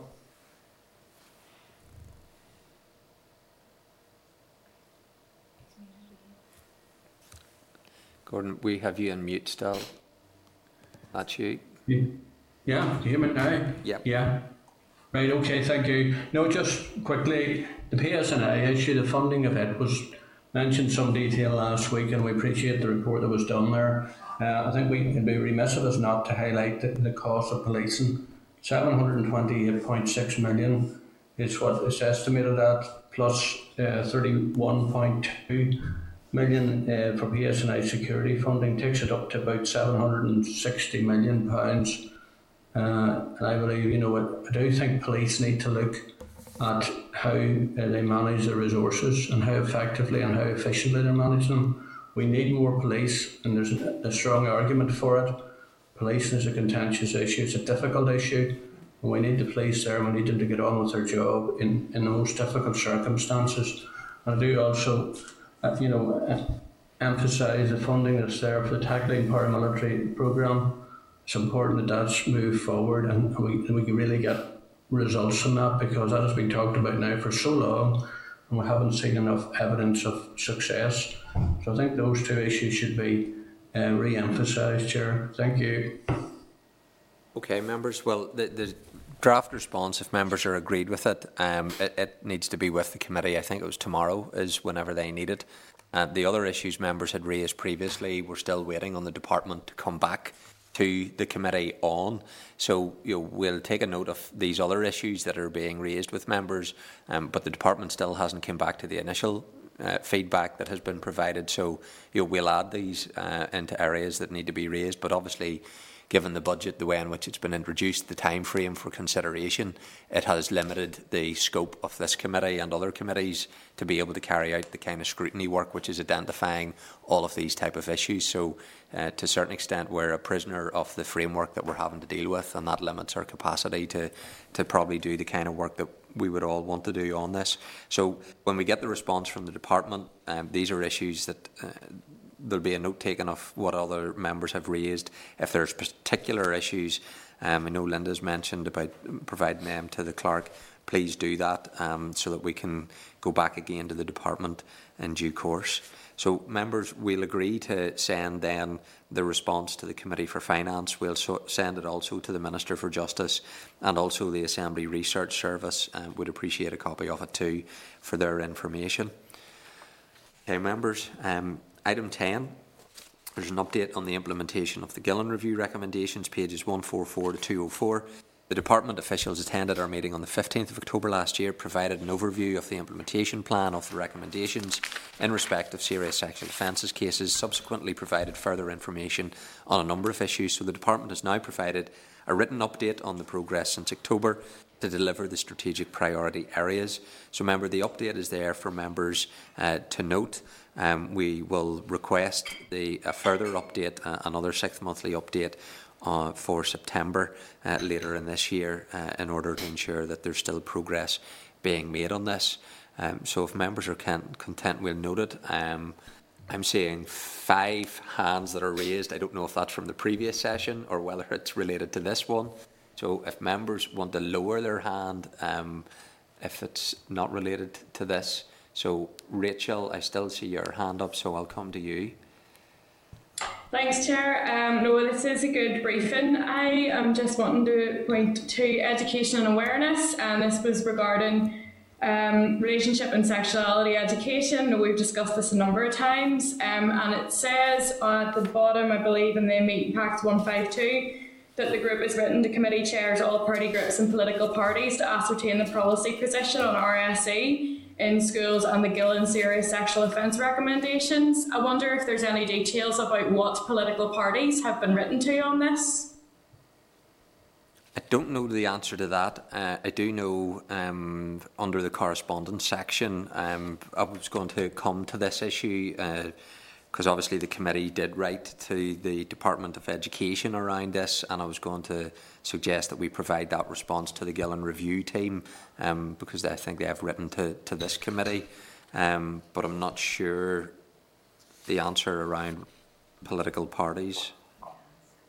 Yeah, I suppose just if it um, was relating to all political parties, or is it the executive parties? Because there is no record of the Green Party Northern Ireland being communicated on this issue. So I would like um, like to know that, and also what all party groups have been discussed with as well. Okay. Well, I'm happy that we asked sure. that to, to find out. Linda? I was going to come in on, on this under correspondence, but I mean, it, has been dealt with now, so rather than, than over the point at a later stage. I, am not sure either if, if our party, I, I, certainly haven't been notified, and I'm somebody who's been very vocal on the issue. So I, I don't know, Rachel, what parties, even if our own party has, has got that correspondence. I, I agree with the, the committee forwarding that on, but I mean, I'm well on the record, and I don't know how the committee feel about formally putting the committee on the record. I would certainly welcome if, if we were in a position to do so to say that we think that it is something that is extremely important. It is something that is coming out of the Gillen review, but many, many other um, reports have talked to the importance of this, and, and I raised it again in the chamber earlier in the week. I, I think probably two or three times because for me this is at the very centre and the very heart of everything we do around um, legislation for you know domestic, whether it's domestic abuse, sexual abuse, stalking, all of these things at the very, very heart of them. And the only way we're going to prevent it and ensure that we don't have to use that legislation to put people in prison is to start educating our young people genuinely and openly and properly and non judgmentally around what a healthy relationship looks like. And I think we need we do need an agreed position right across the assembly on, on that and we need to have a uniform approach, not different from one school to another. And to teach a child about this is not to teach them. I think we need to separate the two things out. It's not to teach them to have a sexual relationship. It's to teach them about what a good, healthy relationship looks like, and try to ensure that that's what they hopefully will have in their lifetime. But if we don't start educating our children now around this, we're going to continue coming up against the same problems. Okay. Um, well, in, in terms of Rachel, in the first instance, I'm happy that we would try to find out the reference around all parties, all party groups, you know, have they engaged uh, or in terms of that to, to see if we can find that out. I'm not aware of where the engagement has been, I suppose, with my own party like Linda in respect of that. Um, so if, if I can deal with that one first in respect of it, then um, at the correspondence, I'll maybe make a few other remarks um, because I probably disagree with Linda on this, but I'm happy to articulate a position in the correspondence section in terms of forwarding what we've already done to the Minister for Education, but just so that I can work through the agenda, um, I'll deal with that at the correspondence section whenever it comes up. So, members, if I can take us on to the item 11, modern slavery.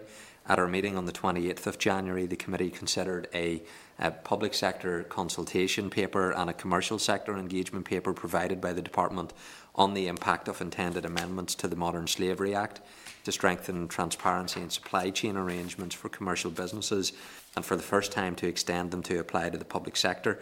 The committee agreed to request clarification on what the differences are between engagement and consultation and why a full public consultation is not being undertaken for both the commercial and public sectors. The Department has now responded, outlining the rationale for the approach being used and indicating that going forward the intention is to refer to the private sector document as an engagement and consultation document.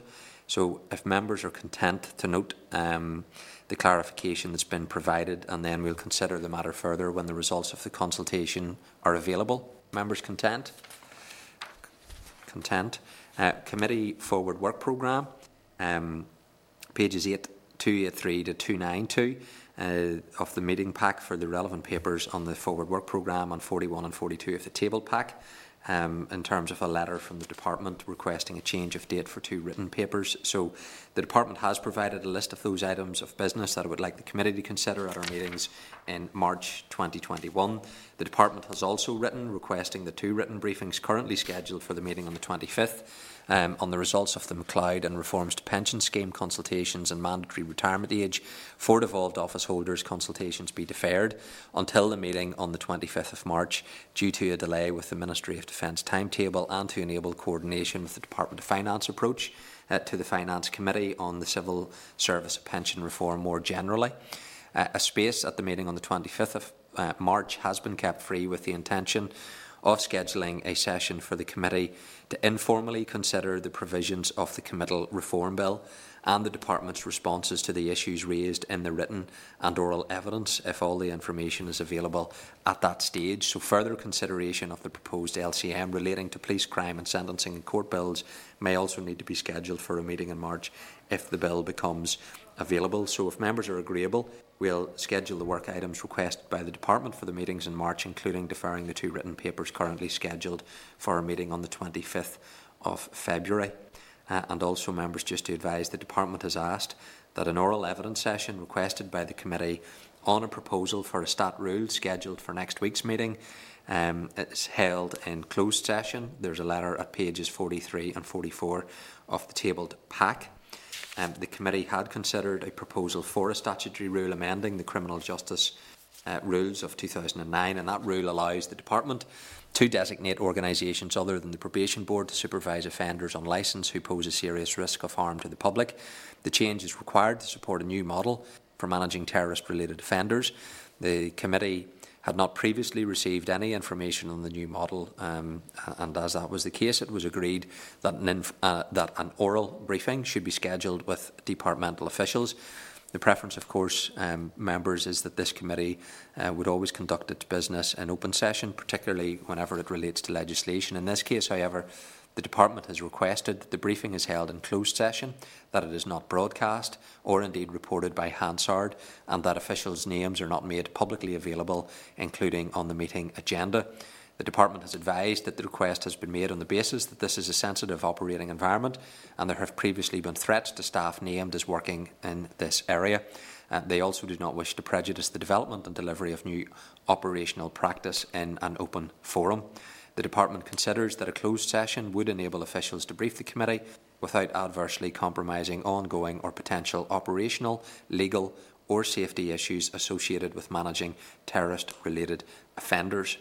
So, members, uh, if you're content with, um, in terms of the uh, schedule for March and the deferral of the two written papers to accommodate that, then we can agree to that. And then, obviously, I've outlined the basis on which the department wants to proceed with the oral uh, briefing. Um, if members are uh, content um, that we would proceed to receive that oral briefing, briefing on that basis, um, we would do it. At the, Okay, thank you, Linda. We, we'll do it at the start of the committee meeting, um, and then we can go into public session after that. Okay. Okay. Correspondence. There's five items of correspondence, um, and I'll draw attention to one of them, uh, and that is the correspondence from the Gillen Review implementation team regarding a scoping exercise to ascertain the policy position of a variety of uh, stakeholders um, in respect of the relationship and sexuality education in schools and the relevant Gillen report around serious sexual offences recommendations. So, members, the committee previously had wrote to the Minister of Education requesting information on the role of the Department of Education and other education bodies in advising and educating young people on the criminal law in relation to sexual offences, including the age of consent for sexual relations. And members had noted the response at our meeting on the 14th of January. Um, so, if members are agreeable on that issue, um, that we would send a copy of that correspondence uh, to uh, the review team.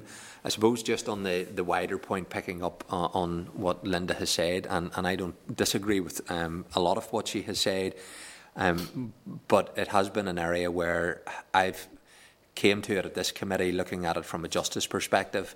Um, I'm not on the education committee, um, and therefore it's not something that I have engaged in great detail as to considering um, what way the, ed- the education department should be going about handling the RSE. I am on a board of governor of three schools, secondary and two primary, um, and I do feel that, uh, and, and, this isn't a justice um, comment on this, but I do actually feel that it is for schools to take decisions in, in terms of this, um, having a kind of mandatory uniform system. I'm, I'm not sure uh, in terms of whether that's the best way or not, I don't have a fixed view on it, but I do feel that uh, my own view is uh, respecting the autonomy of individual schools around this. And I also believe there's a role for parents, uh, and schools are often um, put into a position where they're having to explain issues um, in what are sensitive issues, and that comes into conflict with where some parents will be more than happy for their children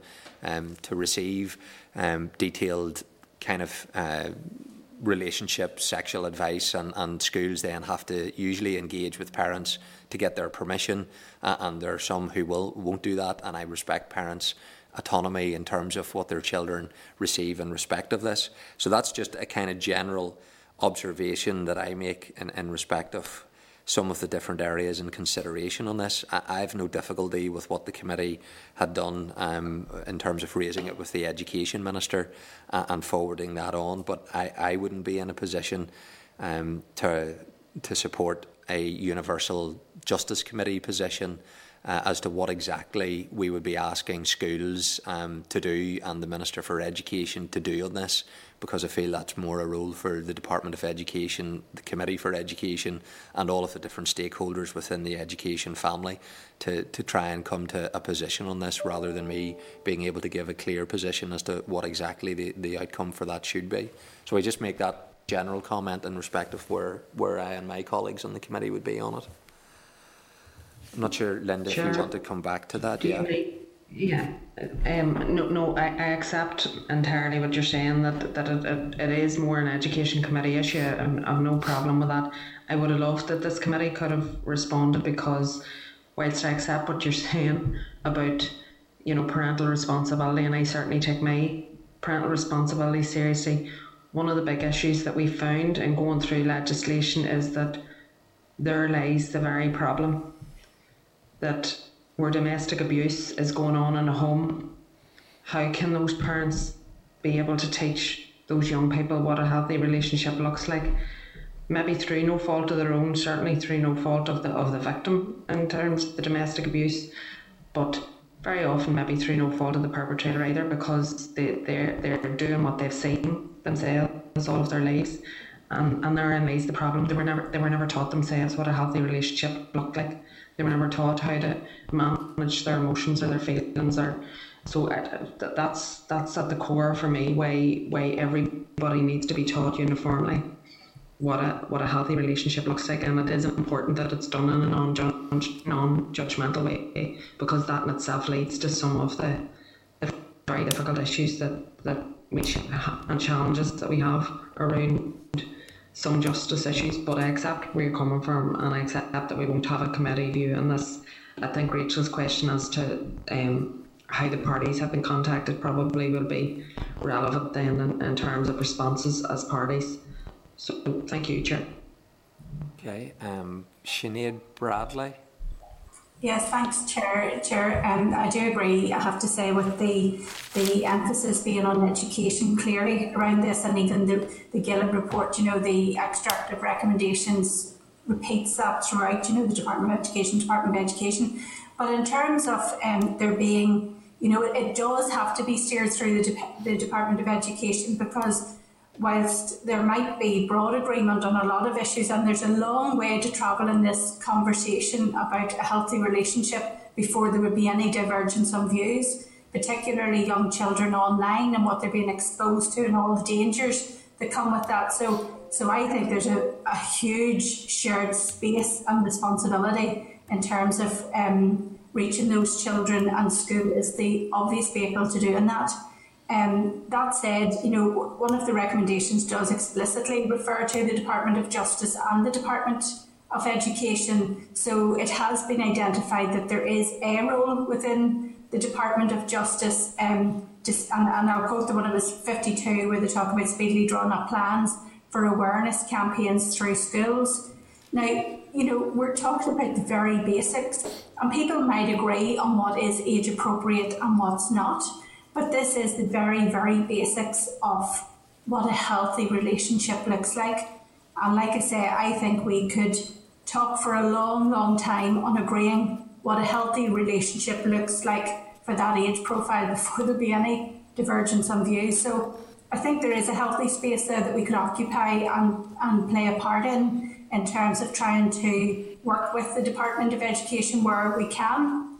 And moving this along, that it just doesn't sit idle and that nobody takes ownership of it, or that the Department of Education, no doubt, will have to work with unions and uh, find out where in curriculum space they would have for this. But I think we, we definitely have a role to play. I don't think it's the lead role, but I would like to see us play some role in pushing it forward.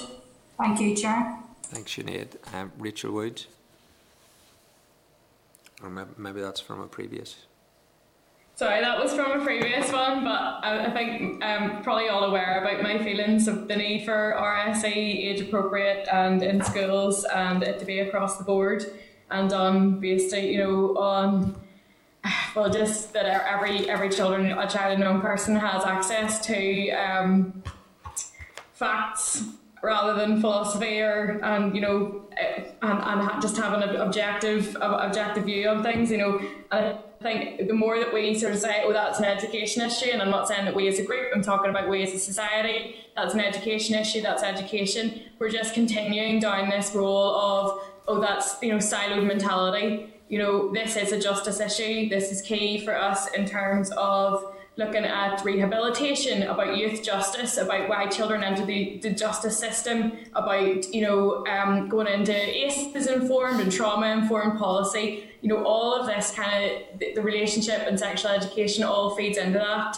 And you know I certainly know from my um, relatively recently, I'll say, experience of being in school, um, both primary and secondary, um, we got nothing so that was unacceptable for me, apart from labeling diagrams. Whereas my brother, in a very different school system, you know, got a very different, um, very different education. So I could talk for hours at length about the importance of RSE. I'm not going to. I'll save it because I don't think we're all going to agree on it. But I do, um, I do appreciate. Um, certainly agree with with Sinead's comments. You know, we would be going very far down the line before we would diverge. Um, and I'd certainly, yes, I appreciate that we can't come to a committee position on it, but um, it's certainly a, it's a massive issue that we need to actually consider whenever we're looking at legislation and policy. Yeah, no, thank you, Rachel. And uh, I was at school much much earlier than you, and, and I remember we did have an RSE, and, and I, I, can rem- I can remember the teacher. I, I, wouldn't want to embarrass her and name her, but it was an all boys class that she had to deliver all of these talks to. So you can just imagine, um, but uh, maybe you shouldn't imagine actually. So obviously, you know and I think colleagues are right. There's probably a lot that we can agree to. The issue here is there's so much, and in terms of the kind of levels of engagement and, and kind of policy consideration and discussion that you would need to have. The review team ultimately are, are leading on this. Um, you know, we have raised, I suppose, a committee position, albeit not in extensive detail, um, with the education minister, and I'm happy that we would forward that to to him. But I see Paul just catching my eye here, so let, let me bring Paul in. Yeah, I suppose if I could describe this as, as, be, as if everyone is thinking alike, then somebody isn't thinking. So it's okay to have a divergence of views on a lot of these things, but but you know we shouldn't we sh- shouldn't lose sight of the fact that the Gillen report actually uh, gives Board of Governors, school governors their place. Uh, 87, the Department of Education should strongly encourage boards of governors to introduce awareness sessions to ensure students understand the consequences of posting on social media. So there is there is that place given, and I think a lot of this stuff is clear cut, and a lot of this stuff we can agree on as to you know what is a healthy relationship. And it's all about respect in many ways. But what I do know is this if you have a if you have a pro forma or a, a, scheduling of a curriculum, is it going to be effective in, in the way would we would like to think it would be? And I'm not sure because I'm not sure government is geared up for that. And I would also worry about where the civil service gets their material, uniform material from. All of that plays into it. And sometimes the Board of Governors of a school, along with parent groups, can, can probably be the best place to actually effectively change mindsets. And one thing that we should also remember is this when a child is put in that shock trauma situation, when they're having experiences that most of the other children won't be experiencing, uh, a curriculum in a school ain't going to cut it. There's going to have to be a massive support around that child, uh, more so than the school or the teachers or a, a parent teachers association or a governors for that matter. It has to be a more all round approach, which doesn't just take in education and uh, and education and justice. It brings in health too. Uh, so there's a wider aspect here of how we surround that child to support it, and of course, support the whole family, including the victim and the perpetrator. So, this is a much wider piece. But yeah, with regards to awareness, you know, what is a, a, a respectful and healthy relationship? I don't think any of us will disagree. It's probably how we implement that and what what material is used is probably where we would get stuck on. Um, and I, I, don't think it's for us uh, I think it is for education. But we have the wider piece to look at too with regards to children. I'll leave it there, Chair. Okay, thank you, Paul. Well, if, if members are content, we will send on to the review team um, the correspondence that we had with the Education Minister. I'm happy that we say to the review team, you know, that it's something that they can come back to the committee where they see a justice strand to engage with the committee further on and you know where there's a role, I'm more than happy that we feed into that where that's appropriate. Um, but if members are content, then we'll we'll take it forward on that basis. I don't have any other business in terms of chairman. Is there any other business for members under AOB? If not, then our next meeting will be at two o'clock, um, Senate chamber and through the StarLeaf facility on Thursday, the 18th of February. Thank you, members. Sure. Yes, sorry, Linda. Uh, apologies, just um, to put on record my thanks to Leanne and wish her the very best. And I'm sorry I couldn't hear you at the start to hear the name of our new member of staff. Um, but I look forward to meeting her, meeting her face to face, hopefully soon enough, sooner rather than later. And wish you the very best in your in your new role. But um, just to place on record, my thanks to Leanne. She's she's been excellent. And I'm genuinely sorry to see her go. Um, but I'm sure that our replacement will be equally as good, no doubt. Yeah. Okay, well, th- thank, thank you, Linda. Um, thank you. Okay, members, thank you. Meeting adjourned. The Northern Ireland Assembly Committee Room 30. This is the Northern Ireland Assembly Committee Room 30.